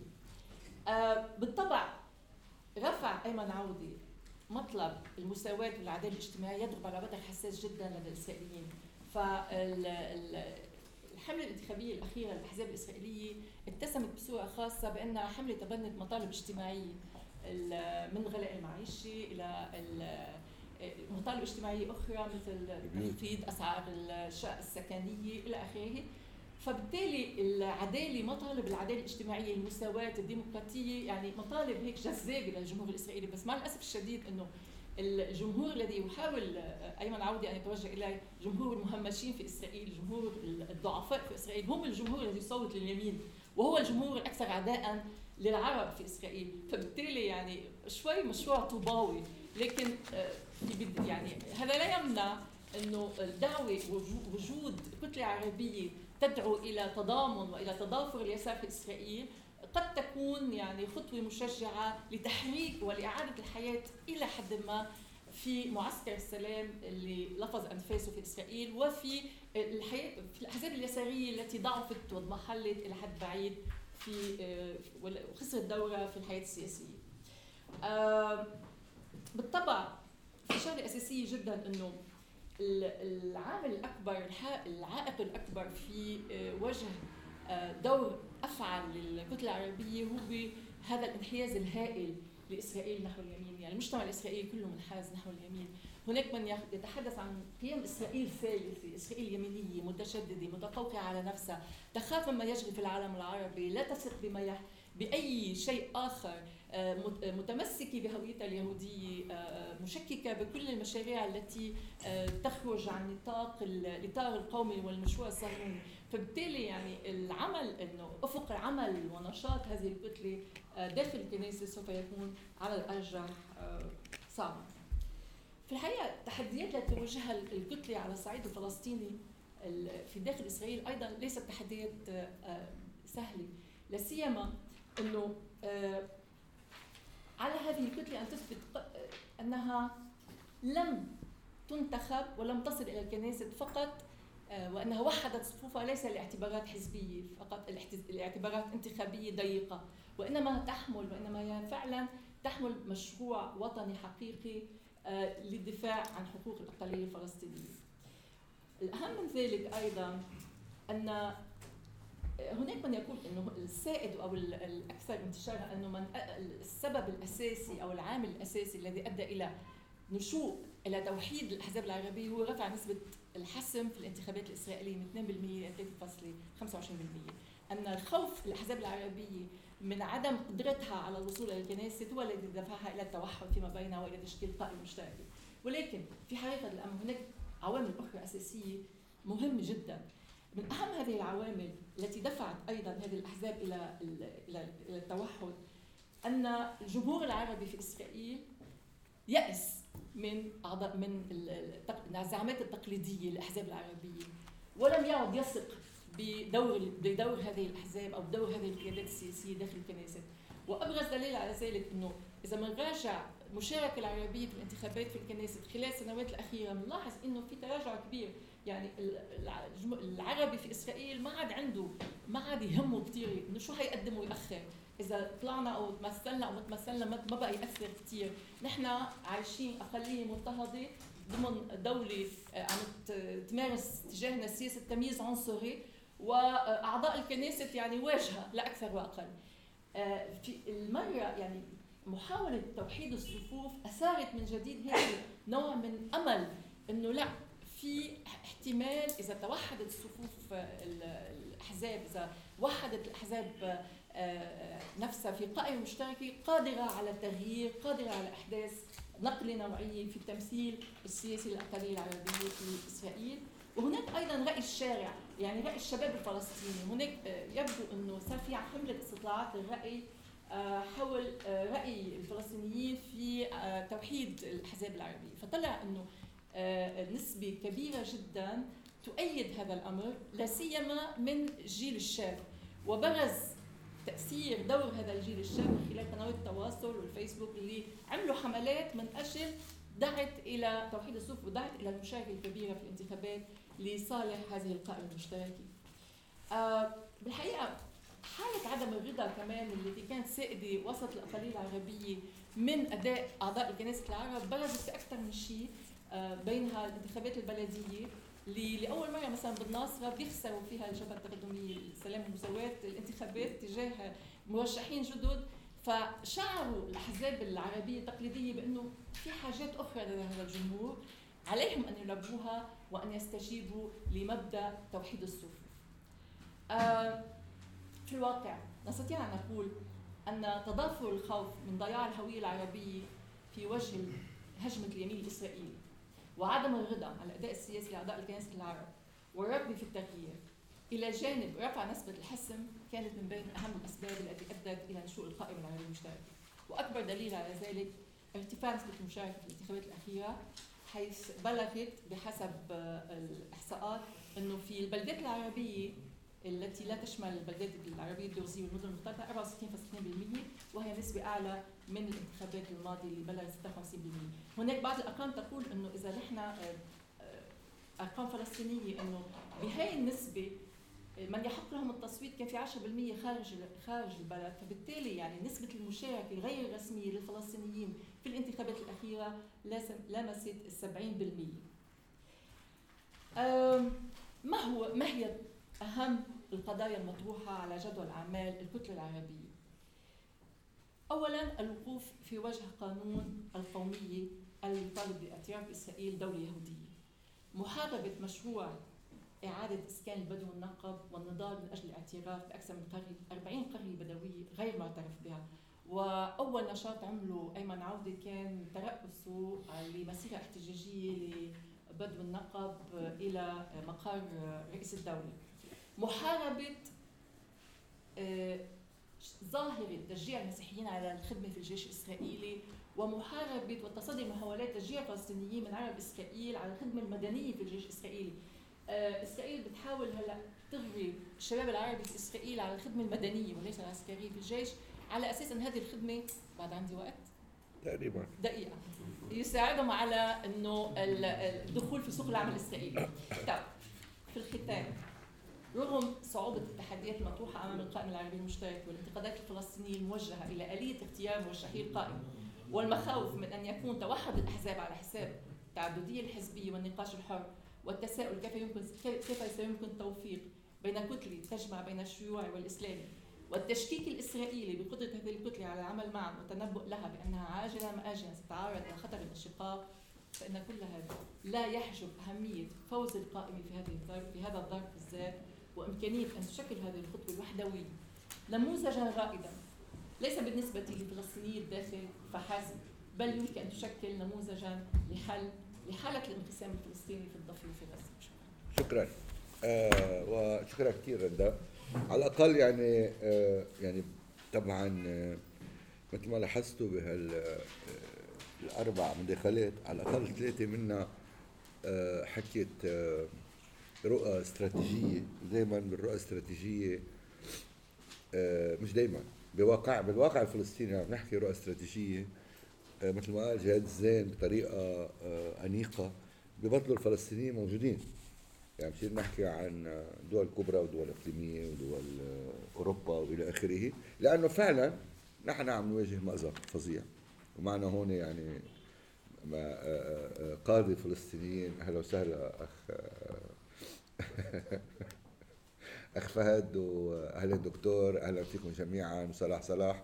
يعني عندنا قاده فلسطينيين آه، يا سابقين يا بعدهم قاده لمنظمات ونلاحظ إنه بأي نقاش السؤال الكبير عن الغياب هو غياب المشروع النضالي.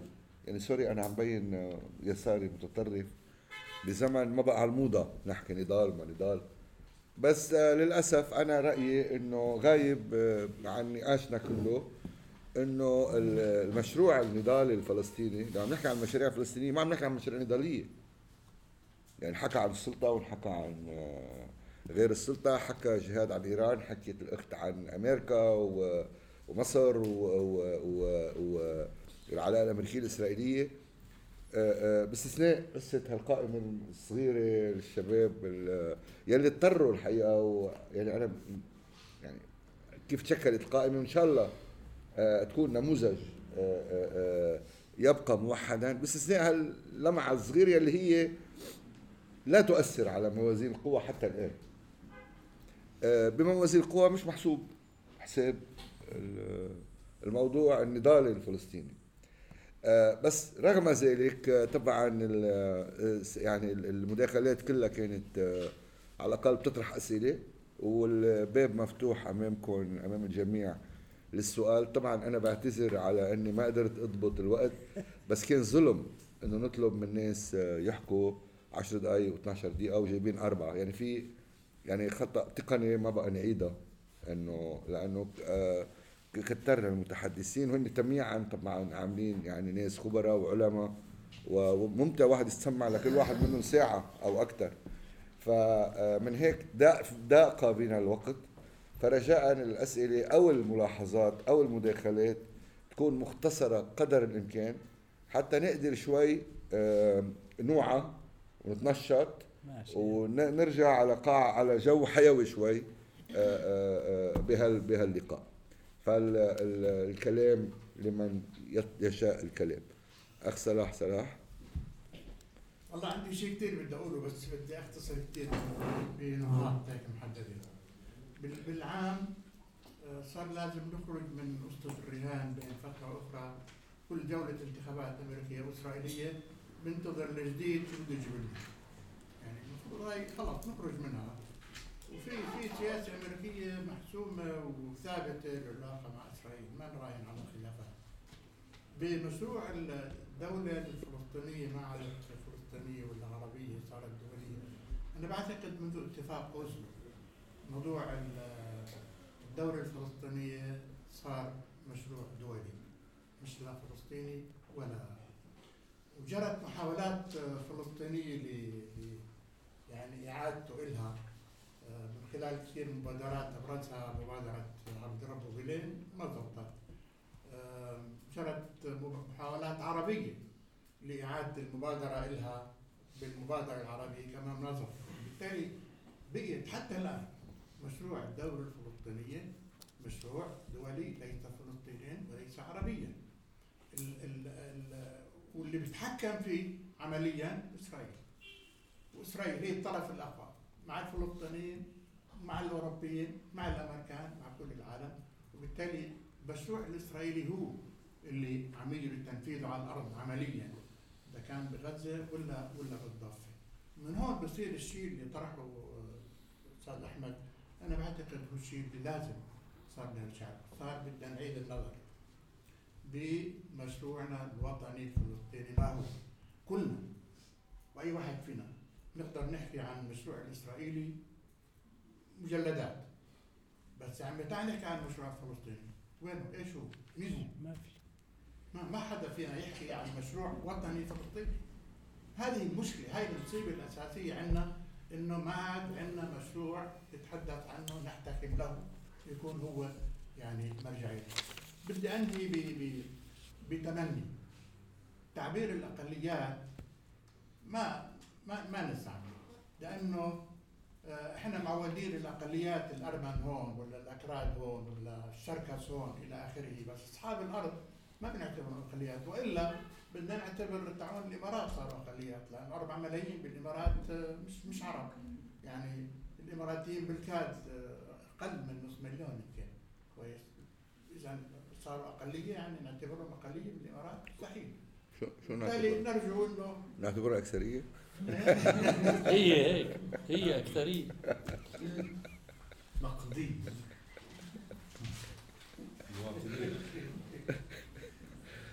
أوكي شكرا. آه، شكرا. آه، آه، تفضل.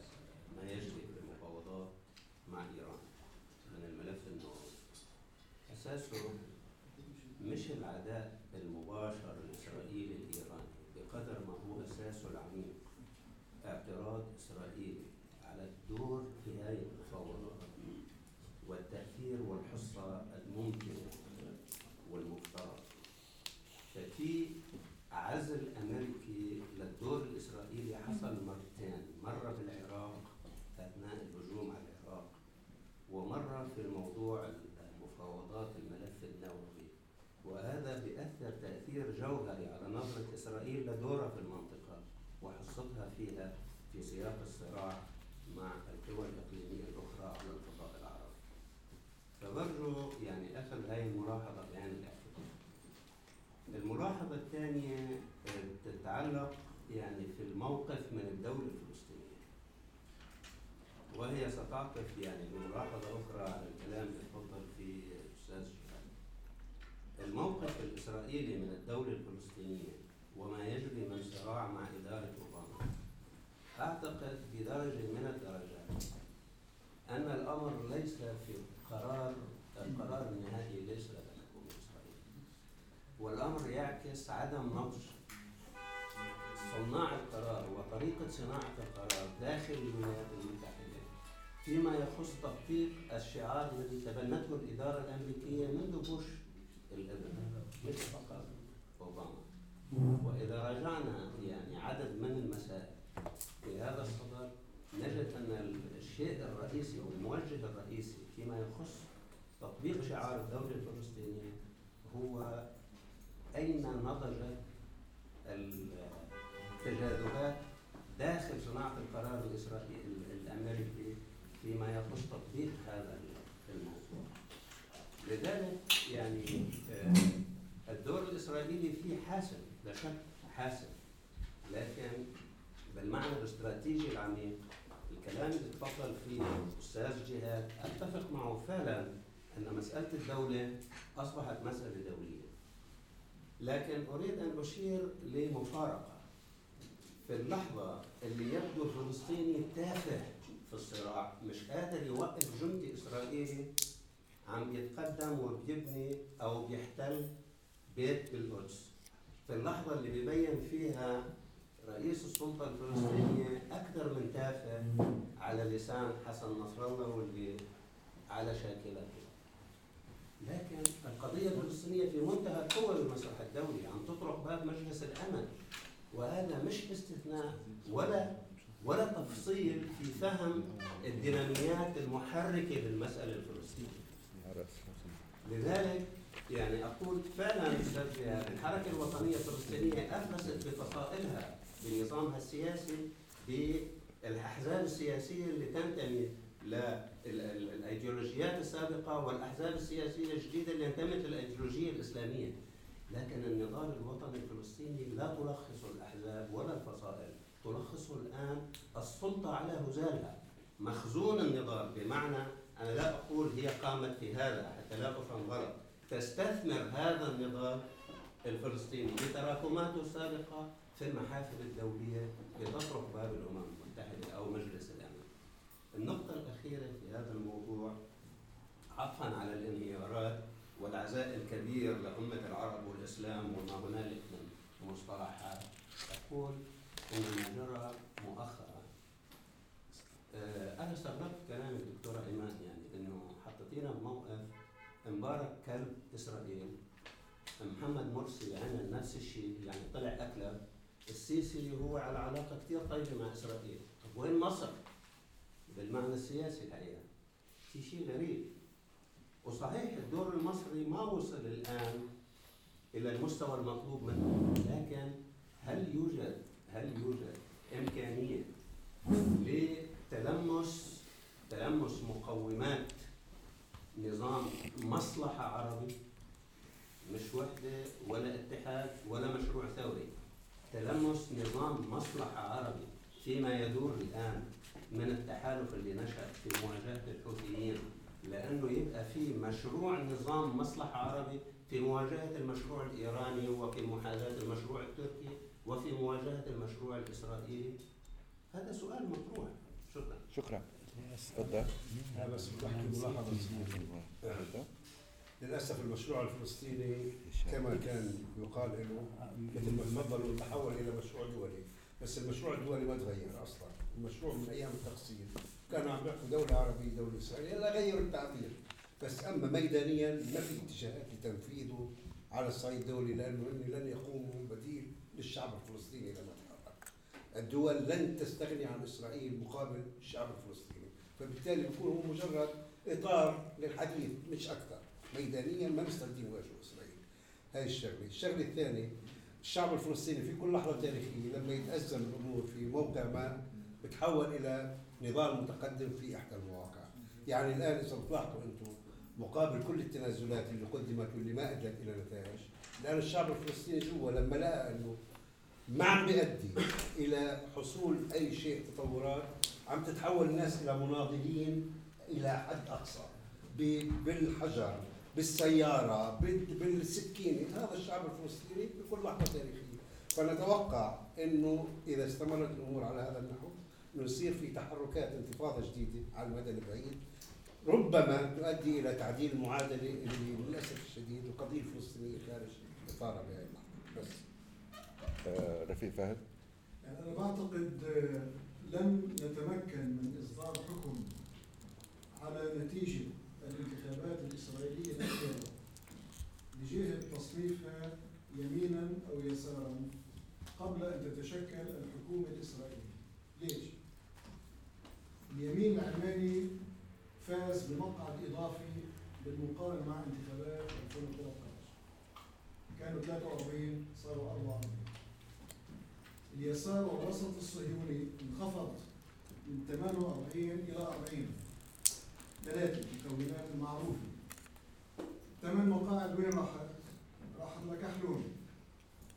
مبكر تصنيف كحلون الآن مع الوسط أو مع اليمين. برنامجه الاجتماعي ليس ليكوديا. برنامجه السياسي تجاه التسوية مائع المنعم كحلون إذا دخل بالائتلاف مع نتنياهو وحلفائه سوف ينقلب أو ينتقل من موقع الوسط الاجتماعي إلى موقع اليمين السياسي. وبالتالي تكون نتيجة الانتخابات الإسرائيلية هي فوز نسبي أو تقدم نسبي أو محافظة هذا اليمين على مواقعه. أما إذا بقي في المعارضة فسوف تنشأ معادلة أخرى تجعل من كحلون أقرب إلى مواقف اليمين والوسط الإسرائيلي. النقطة. الثانية آه، علينا أن نحاول قدر المستطاع أن نقيم النتيجة التي حققها أو حققتها اللائحة المشتركة. ليس فقط من زاوية زيادة عدد المقاعد.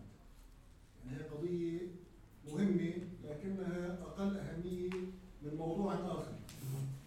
الانتخابات الأخيرة كان ينقص الكتل العربية الثلاث حتى تتطور نتيجتها من 11 ل 12 مقعد بضعة مئات قليلة من الأصوات. كان ممكن يجيبوا 12 قد يقال لو اللائحة العربية المشتركة يعني استطاعت أن آه، تقيم اتفاق على فائض الأصوات مع ميرتس كان بإمكان أن تحصل على مقعد إضافي.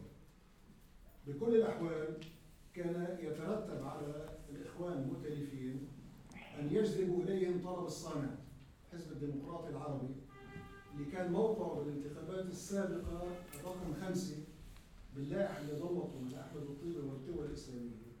كان ممكن يكتفي بالمقعد رقم 12 وهي القصة كان ممكن تعطي نتيجة إيجابية. ليس فقط على عدد الأصوات إنما على تعزيز الوحدة بين القوى السياسية العربية.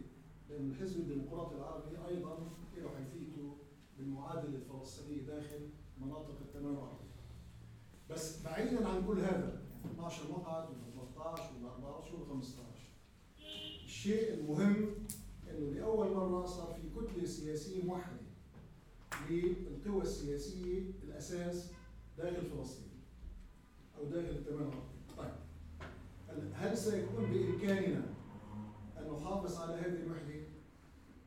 أنا برأيي لن يكون بإمكاننا أن نحافظ على هذه الوحدة التي تبدت بنتائج إيجابية وتطوير هذه النتائج الإيجابية إلا إذا ترسخت القناعة. بعتقد أنها قائمة لدى معظم هؤلاء الإخوة أن عليهم أن يتعاطوا مع وضعهم بالكنيسة وكأنهم قوة سياسية أصيلة داخل الكيان الإسرائيلي. يعني بدهم يخوضوا اللعبة السياسية داخل الكنيسة بدون حساسية آه، خليني أسميها بلا طعمة إلى علاقة بترسبات قومية. لا علاقة لها بموازين القوى ولا بالصراع القوى ولا بالمصلحة الوطنية الفلسطينية. عليهم أن يعتبروا أنفسهم ويتصرفوا على أساس أنهم قوة سياسية أصيلة وأصلية بالكنيسة وبالتالي بالمجتمع السياسي داخل الكيان الصهيوني.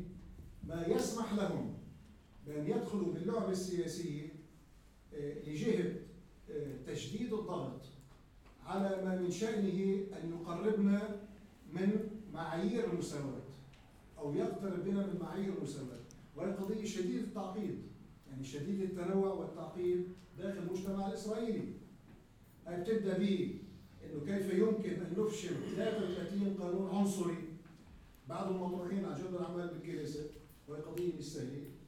وبتوصل إلى شيء له علاقة بالحقوق المدنية والحقوق المحلية والمجالس المحلية وموازنات التنمية وإلى ما هنالك من التفاصيل التي قد تبدو للبعض بأنها ممضة لكنها فائقة الأهمية والحيوية.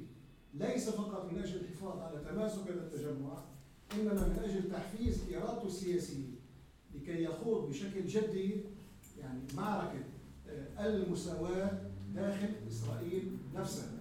لأن برامج هذه الأحزاب هي برامج تقوم على قضيتين المساواة من جهة ومساندة آه، الحقوق الوطنية الفلسطينية المتمثلة بالدولة والعودة إلى آخره.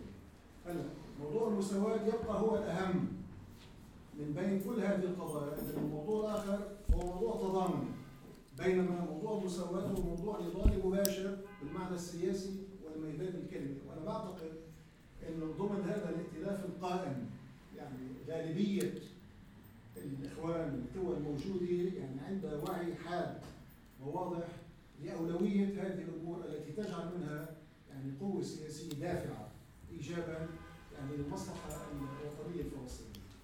النقطة الثالثة بسرعة. آه، الخطر الرئيسي السياسي الرئيسي الذي يواجهنا الآن لا يتمثل باستعادة المفاوضات بشروطها الهابطة التي تحكمت بها سابقا. الخطر المباشر يتمثل بما يلي. إقدام فرنسا وربما أطراف أوروبية أخرى مع فرنسا. بإسناد أمريكي أو تواطؤ أمريكي أو دعم أمريكي. تقديم مشروع قرار إلى مجلس الأمن يقترب كثيرا من مشروع القرار القرار الذي سقط بتصويت 30 12 السنة الماضيه اللي كنا إحنا مقدمينه بإطار عربي يعني مشروع فلسطيني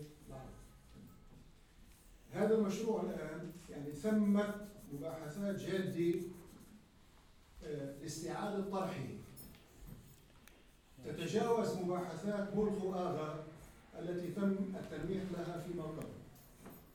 تتجاوز بكثير. على كل على كل قرار الجامعة العربية ب 15 كانون الثاني 2015 يجب أن نتوقف أمامه جديا. قرار الجامعة العربية مستوى الاجتماع كان وزراء خارجية اتخذ قرار بتشكيل لجنة سداسية لدراسة تقديم أو دعم مشروع إلى مجلس الأمن.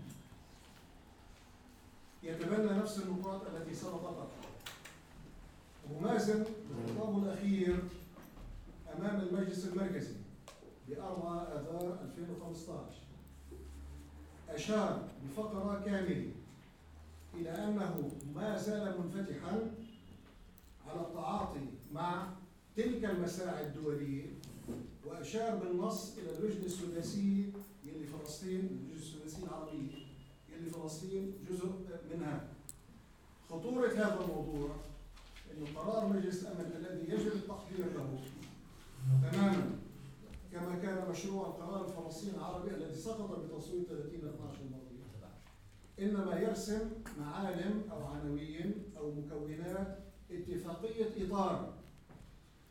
بالضبط يستعيد نفس الأفكار التي سبق لجون كيري أن طرحها على القيادة الفلسطينية. عام 2013 عشيه استئناف المفاوضات التي استغرقت تسعة شهور ثم باءت بالفشل الذريع. امام محاولة لاعتماد اتفاقية إطار آه، تهبط بسوية القرارات الدولية التي اتخذت لصالح القضية الوطنية الفلسطينية والحقوق الفلسطينية وتعتبر بعد ذلك أساس ومرجعية لأي مفاوضات تجري لاحقا بيننا وبين الإسرائيليين. عناوين اتفاقية الإطار كما يلي يهوديه الدولة تبادل اراضي على بالنص يعني بشكل صريح وواضح على حدود أربع جيران القدس مدينة عاصمة لدولتين. تمييع موضوع حق العودة يعني بمعنى تصفية حق العودة كما نفهم نحن كفلسطينيين ولا حتى يعني قضايا كثيرة من هذا النوع. هذا هو اتفاق الإطار الذي يجري التحضير له. شكرا. آه، وعلى هذا آه، نعطي بسرعة بس كلام أخير للأصدقاء يلي قاعدين على ما يشبه المنصة إذا عندهم آه، أي تعليق آه، بنبلش بالترتيب يلي عملنا فيه الندوة. ليش لا؟ آه، دكتورة إيمان إذا عندك أي ملاحظة أو تعليق أو رد. يعني ثلاث يعني ردود سريعة جدا. بخصوص لما يعني لما كنت بقول إن في خلاف بين الولايات المتحدة وإسرائيل حول قيام دولة فلسطين. أه، والمناقشة التي ثارت بعد ذلك عن ما هي قيام الدولة. طبعا إحنا بنتفق إن دولة يعني كلمة دولة فلسطينية إحنا بنستعملها استعمال مجازي. ما هو فعلا هتبقى دولة منزوعة السلاح ويعني قصدي فيها محددات كثيرة وهي فعلا مش دولة. يعني استعارة. بس آه يعني آه وإحنا عارفين كده صار لازم يعني لما نستعملها نحدد. بس آه، فيعني لا يعني قصدي آه ف هي هيك رأيه. أنا متفقة مع حضرتك تماما. هي رأي الإمبريالية ما بتحدد بس هيك رأيه مثلك. ماشي ماشي. فالحاجة الثانية إنه سريعا إنه بخصوص آه، يعني استبعاد إسرائيل أنا أتفق مع حضرتك تماما. آه، من آه، يعني غضب إسرائيل واستبعادها من من إيران آه، والعراق و يعني قصدي هيتناول في الورقة. الدور المصري بقى أنا يعني يمكن أنا عشان يعني يمكن أنا فعلا متشائمة. دلوقتي أنا ما أقدرش يعني للأ- يعني وأنا مش بقولها من دواعي أي فخر يعني. أنا ما أقدرش أتكلم على دور مصر مش النظام. ما هي المشكلة دلوقتي في مصر مش النظام. يعني إحنا آه، مبارك على كل أنا أقصد كنا آه، في الانتفاضة الأولى كنا في الشارع وأنا كنت شخص يعني في شخصيا يعني 87 والانتفاضه الثانية واللجنة الشعبية وبنلم دلوقتي في رأي عام مصري في تعبئة غير عادية بقى لها كذا سنة إنه يعني إسرائيل أقل ضررا على مصر من حماس. آه، وآخرها يعني التتويج اللي هنتكلم بعد كده بعدين إنه قضية حماس اللي هو هي خرجت الإخوان في السجون ولما بتكلم دلوقتي المصريين يقول لك يعني إحنا وهم اللي جابوا روحهم يعني يعني قصدي لو في مظاهرة لو في حاجة في فلسطين حصلت وجت مظاهرة تنزل اولا ناس قليلة قوي اللي هتنزل وثانيا إيه اللي هينزل؟ آه، هيتهم هيتهم إن هو إخوان وإسلامي وهيتقبض عليه وهيخفي لا إله إلا الله. أستاذ محمد زين هنعمل إيه بقى؟ أنا أنا ستنا راح آخذ الباس منك دغري آه، ب- بمعزل عن شو انقال حول آه، اللي قلته. مصر بهذه الحالة الصريحه ما بنحبها بتصدمنا. أنا موافق. العراق من 2003 بحالة اسوء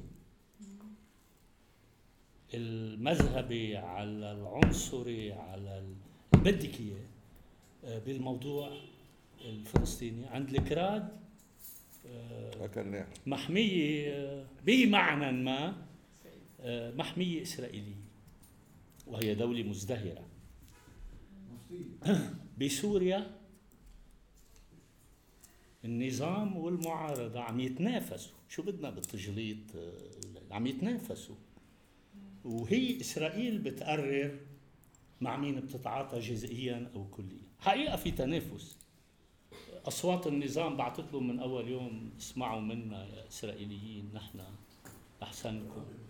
هلأ وصلنا مزبوط هذا مش تجليد جبهة النصره وكذا على هذا الخط اللي هو جنوب آه، جنوب آه، غرب درعا. كل هذا الخط اللي بينزل باتجاه لبنان. طيب. لبنان آه، الممثل هذا الموضوع على الحدود هو حزب الله. بالحد الأدنى في 60% من اللبنانيين ما عاجبهم هالشيء أو 50% والقسم الآخر المؤيد مش مؤيده لأنه على الحدود مع إسرائيل. أكيد مش لهسه طيب شو هالصورة؟ يعني الصورة بالمنطقة حقيقة. بس أنا آه، آه، مخيفة على صعيد بدون ما نحكي عن ليبيا بدون ما نحكي عن الخليج العربي إلى آخره. فإسرائيل بهذا الوضع بالوضع لازم أنت لو محل رئيس الوزراء الإسرائيلي يمينا أو يسارا شو الله جابرك على التسوية؟ يعني ليه؟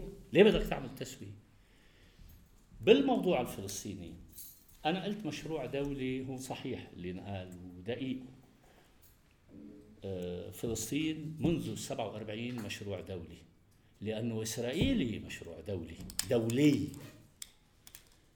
لكن بمسار مرة ثلاث مدارس على الصراع العربي على الموضوع الفلسطيني. رد الفعل الأول هو ولادة إسرائيل أسقطت نمط من الأنظمة تباعا. إجت المدرسة القومية اللي هي مدرسة عربية. كان لها دور بهذا الصراع وكان لها دور بتشكيله.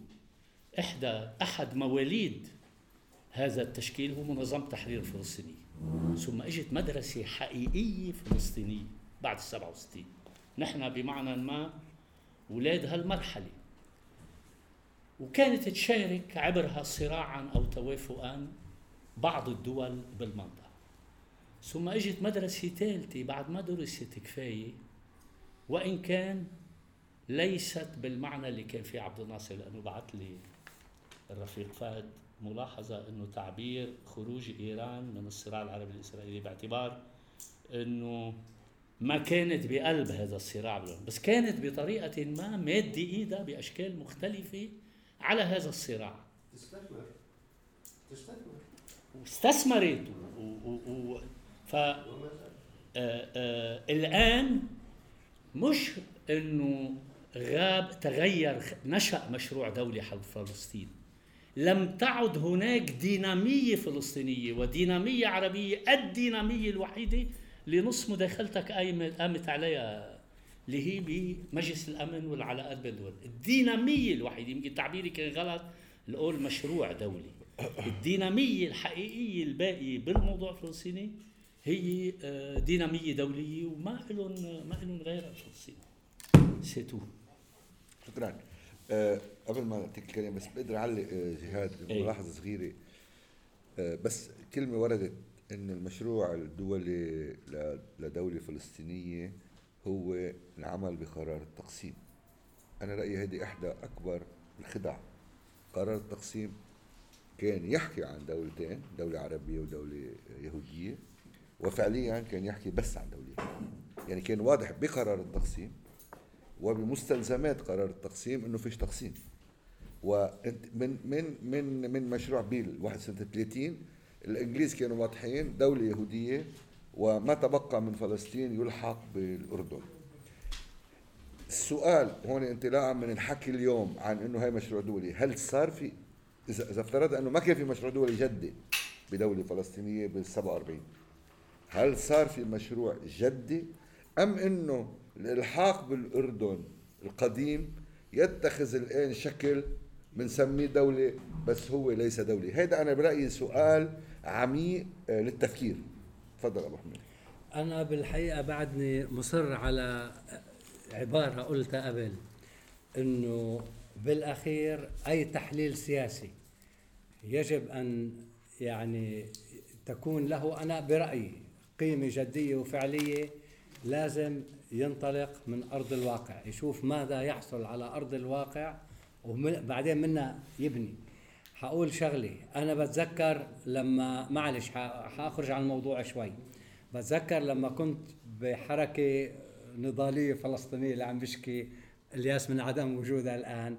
كان في اليسار الماركسي بكل فصائله يطلعوا منا الفلسطينية جبهة ديمقراطية وغيرها. يطلعوا لي تقرير سنوي وكراسات. إنه النض... إنه الرأسمالية عم تنهار، الاشتراكية عم تتقدم، انظر إلى فيتنام وما بعرف شو ولا هناك هناك. أقعد أدور طيب منيح أعرف شو بده يقوله بآخر صفحة من أول صفحة وما ما- اطلعش غلطان. أقعد أدور على أين التحليل الملموس. الملموس لما يجري في الوطن العربي في تنام على راسي واللي بدك على راسي. ما ألاقي. الآن خلينا هلأ فيما يتع... بس بديش أخذ وقت كثير فيما يتعلق بالمشروع الفرنسي آه، بالمحصله آه، أول شيء ما يسمى بال... بال... بال... بال... بال... بالدينامية الدولية. أنا بقول لا يكفي أن يقول هناك دينامية دولية. بدنا محتوى هالديناميكية الدولية. هذه الديناميكيه الدولية شو عندنا مشروع ريغان وبوش الأب ومشروع كلينتون وما بعرف شو. هالديناميكيه الدولية شو مضمونها شو حدودها شو الاستعداد؟ لأنه هالديناميكيه تترجم لضغوطات معينة. أنا رأيي صفر. الآن المشروع الفرنسي. أنا عندي شوية أول شيء حالة أبو مازن. ما بعرف إذا أنت قريب من حدا بأبو مازن شو حاسس أبو مازن؟ بس أنا بقول لك حاسس إنه ما فيش فايدة. الله يرحمك يا سعد زغلول. عم إنه ما في فايدة لا من مشروع فرنسي ولا من جهود دولية ولا شيء. وبقول له طيب آه، ناس قريب جدا من أبو مازن. طب شو بستنى يعني بالأخير؟ آه هذا. أنا بدي أقول لك شغلة. المشروع الفرنسي أص- قصة أن أمريكا تهتم بالقضية الفلسطينية وتتحرك بديناميكية أنا لا أتوقع بالأخير. هلأ أوباما كل اللي ما يهمه أنه يمشي الاتفاق مع إيران ويحاول أنه يرد سهام النقد يلي طالع له هذا إنجازه الوحيد اللي حيسجل له الباقي كله فشل. وبعدين اثنين عنده كونغرس اللي هو ضده هو بعزه لما لقى المواجهة الإسرائيلية له تراجع بالاخير هلأ يعني بعد ما صار بطل أرجع بده يجي يحط مجهود من أجل القضية الفلسطينية. ليه؟ هلأ على أساس زي ما بعرفش مين اللي حكاها إنه بده استقرار بالشرق الأوسط. أوباما والإدارة الحالية بدها توجه انظارها أكثر وهذه هذا لشرق آسيا بالأخير. أكثر من الشرق الأوسط. مش رح تتخلى عن الشرق الأوسط. بس أنا أنا لا أنا لا أعتقد إنه ال- ال- ال- الم- المشروع الفرنسي حيطلع منه شيء. ما معقول هذا المشروع الفرنسي بده يحدد قيمته تحديد جدول زمني. شيل الجدول الزمني منه لا قيمة له. شيل الجدول الزمني ما له قيمة إذا بده يطلع بالأخير دولة فلسطينية ومفاوضات وما بعرف شو المشروع اللي تقدم لمجلس الأمن خلال سنتين. بدها تنسحب إسرائيل وإذا مات إذا هلأ يبدو إنه عم بيحاولوا ينزعوا منه الجدول الزمني ما عاد له قيمه شكرا. آه، رندا تختمين أنا. بس آه، بدي أتشكر ملاحظاته اللي قالها سيد فهد. فهد. آه، بالحقيقة الشيء اللي قاله كثير صحيح. آه، نتائج الانتخابات الإسرائيلية بتحددها الحكومة الإسرائيلية المقبلة. آه، هي اللي رح ترسم توجهات هذه الحكومة وتوجهات إسرائيل المستقبلية. حتى الآن مثل ما حضرتك تفضلت مثل ما نشر بأكثر إنه الأرجح آه، الميل نحو الحكومة اليمنية ضيقه وبالتالي إدارة النزاع نتنياهو سوف يدير النزاع الاسرائيلي مع مع الفلسطينيين. يعني دخلنا بمرحله مراوحة جديدة والمرحلة المقبلة لهذه الحكومة اليمنية شو حكي. للاتفاق النووي الإيراني. آه، يعني مع الأسف آه، ربما إنه الدور الفلسطيني أو آه، أصبح مهم القضية الفلسطينية مهمشه بس الشعب الفلسطيني موجود.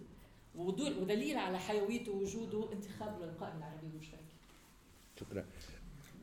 أستاذ محمود المدير العام. أنا يعني بس ملاحظة إنه الصورة مثل ما رسمت قاتمة واضح تماما وإنه كأنه نحن نعيش مرحلة نهاية القضية الفلسطينية وواضح تماما أنه أنا بعتقد أنه الكلام كله اللي كان عم يدور صحيح وواقعي على الوضع القائم. ربما نحن بحاجة يعني أنا ما في تصور أبدا أنه في حدا من الموجودين بيعتقد فعلا أنه ما عاد في شيء اسمه قضية فلسطينية وأنه لا القصة انتهت لأنه آه، كل ما يدور آه، منتهي والشعب الفلسطيني في الداخل آه، ما عاد يعني منه بوضع هاي قيادي والشعب بحالة يأس. أنا بعتقد أنه نحن بحاجة يمكن لعصف فكري لاحق مباشر عن مستقبل القضية الفلسطينية مش عن صورة بوضع الراهن. يعني كل ما بني سابقا ما ممكن على الإطلاق إنه يكون آه يعني بينتهي فقط بالمنظر اللي آه رسم آه بهاللقاء ومع آه، نفحة التفاؤل آه، التي تدعونا أنا رأيي مش إلى عصف فكري إلى عصف. يعني نرجع نتذكر إنه كانوا الفدائيه اسمهم قوات العاصفه فإلى عصف حقيقي آه، بنتشكركم جميعا بنتشكر صبركم ويعطيكم العافية وشكرا للمحاضرين والمحاضرات والله يقويكم وينصركم على قوم السلام في شعب فلسطيني أما القضية الفلسطينية مثل ما فاهمين شوي. أما شعب فلسطيني؟ حرقوا ديننا في شعب فلسطيني؟ هلكنا بالعصر أنا عم نتساءل لما عم نقول القضية مضمون قضيه الزمان المناضل اليهودي اللي وصل مات إلى قال تحت إسرائيل في فلسطين. تحت كل هالوضع هذا في فلسطين. الشعب الفلسطيني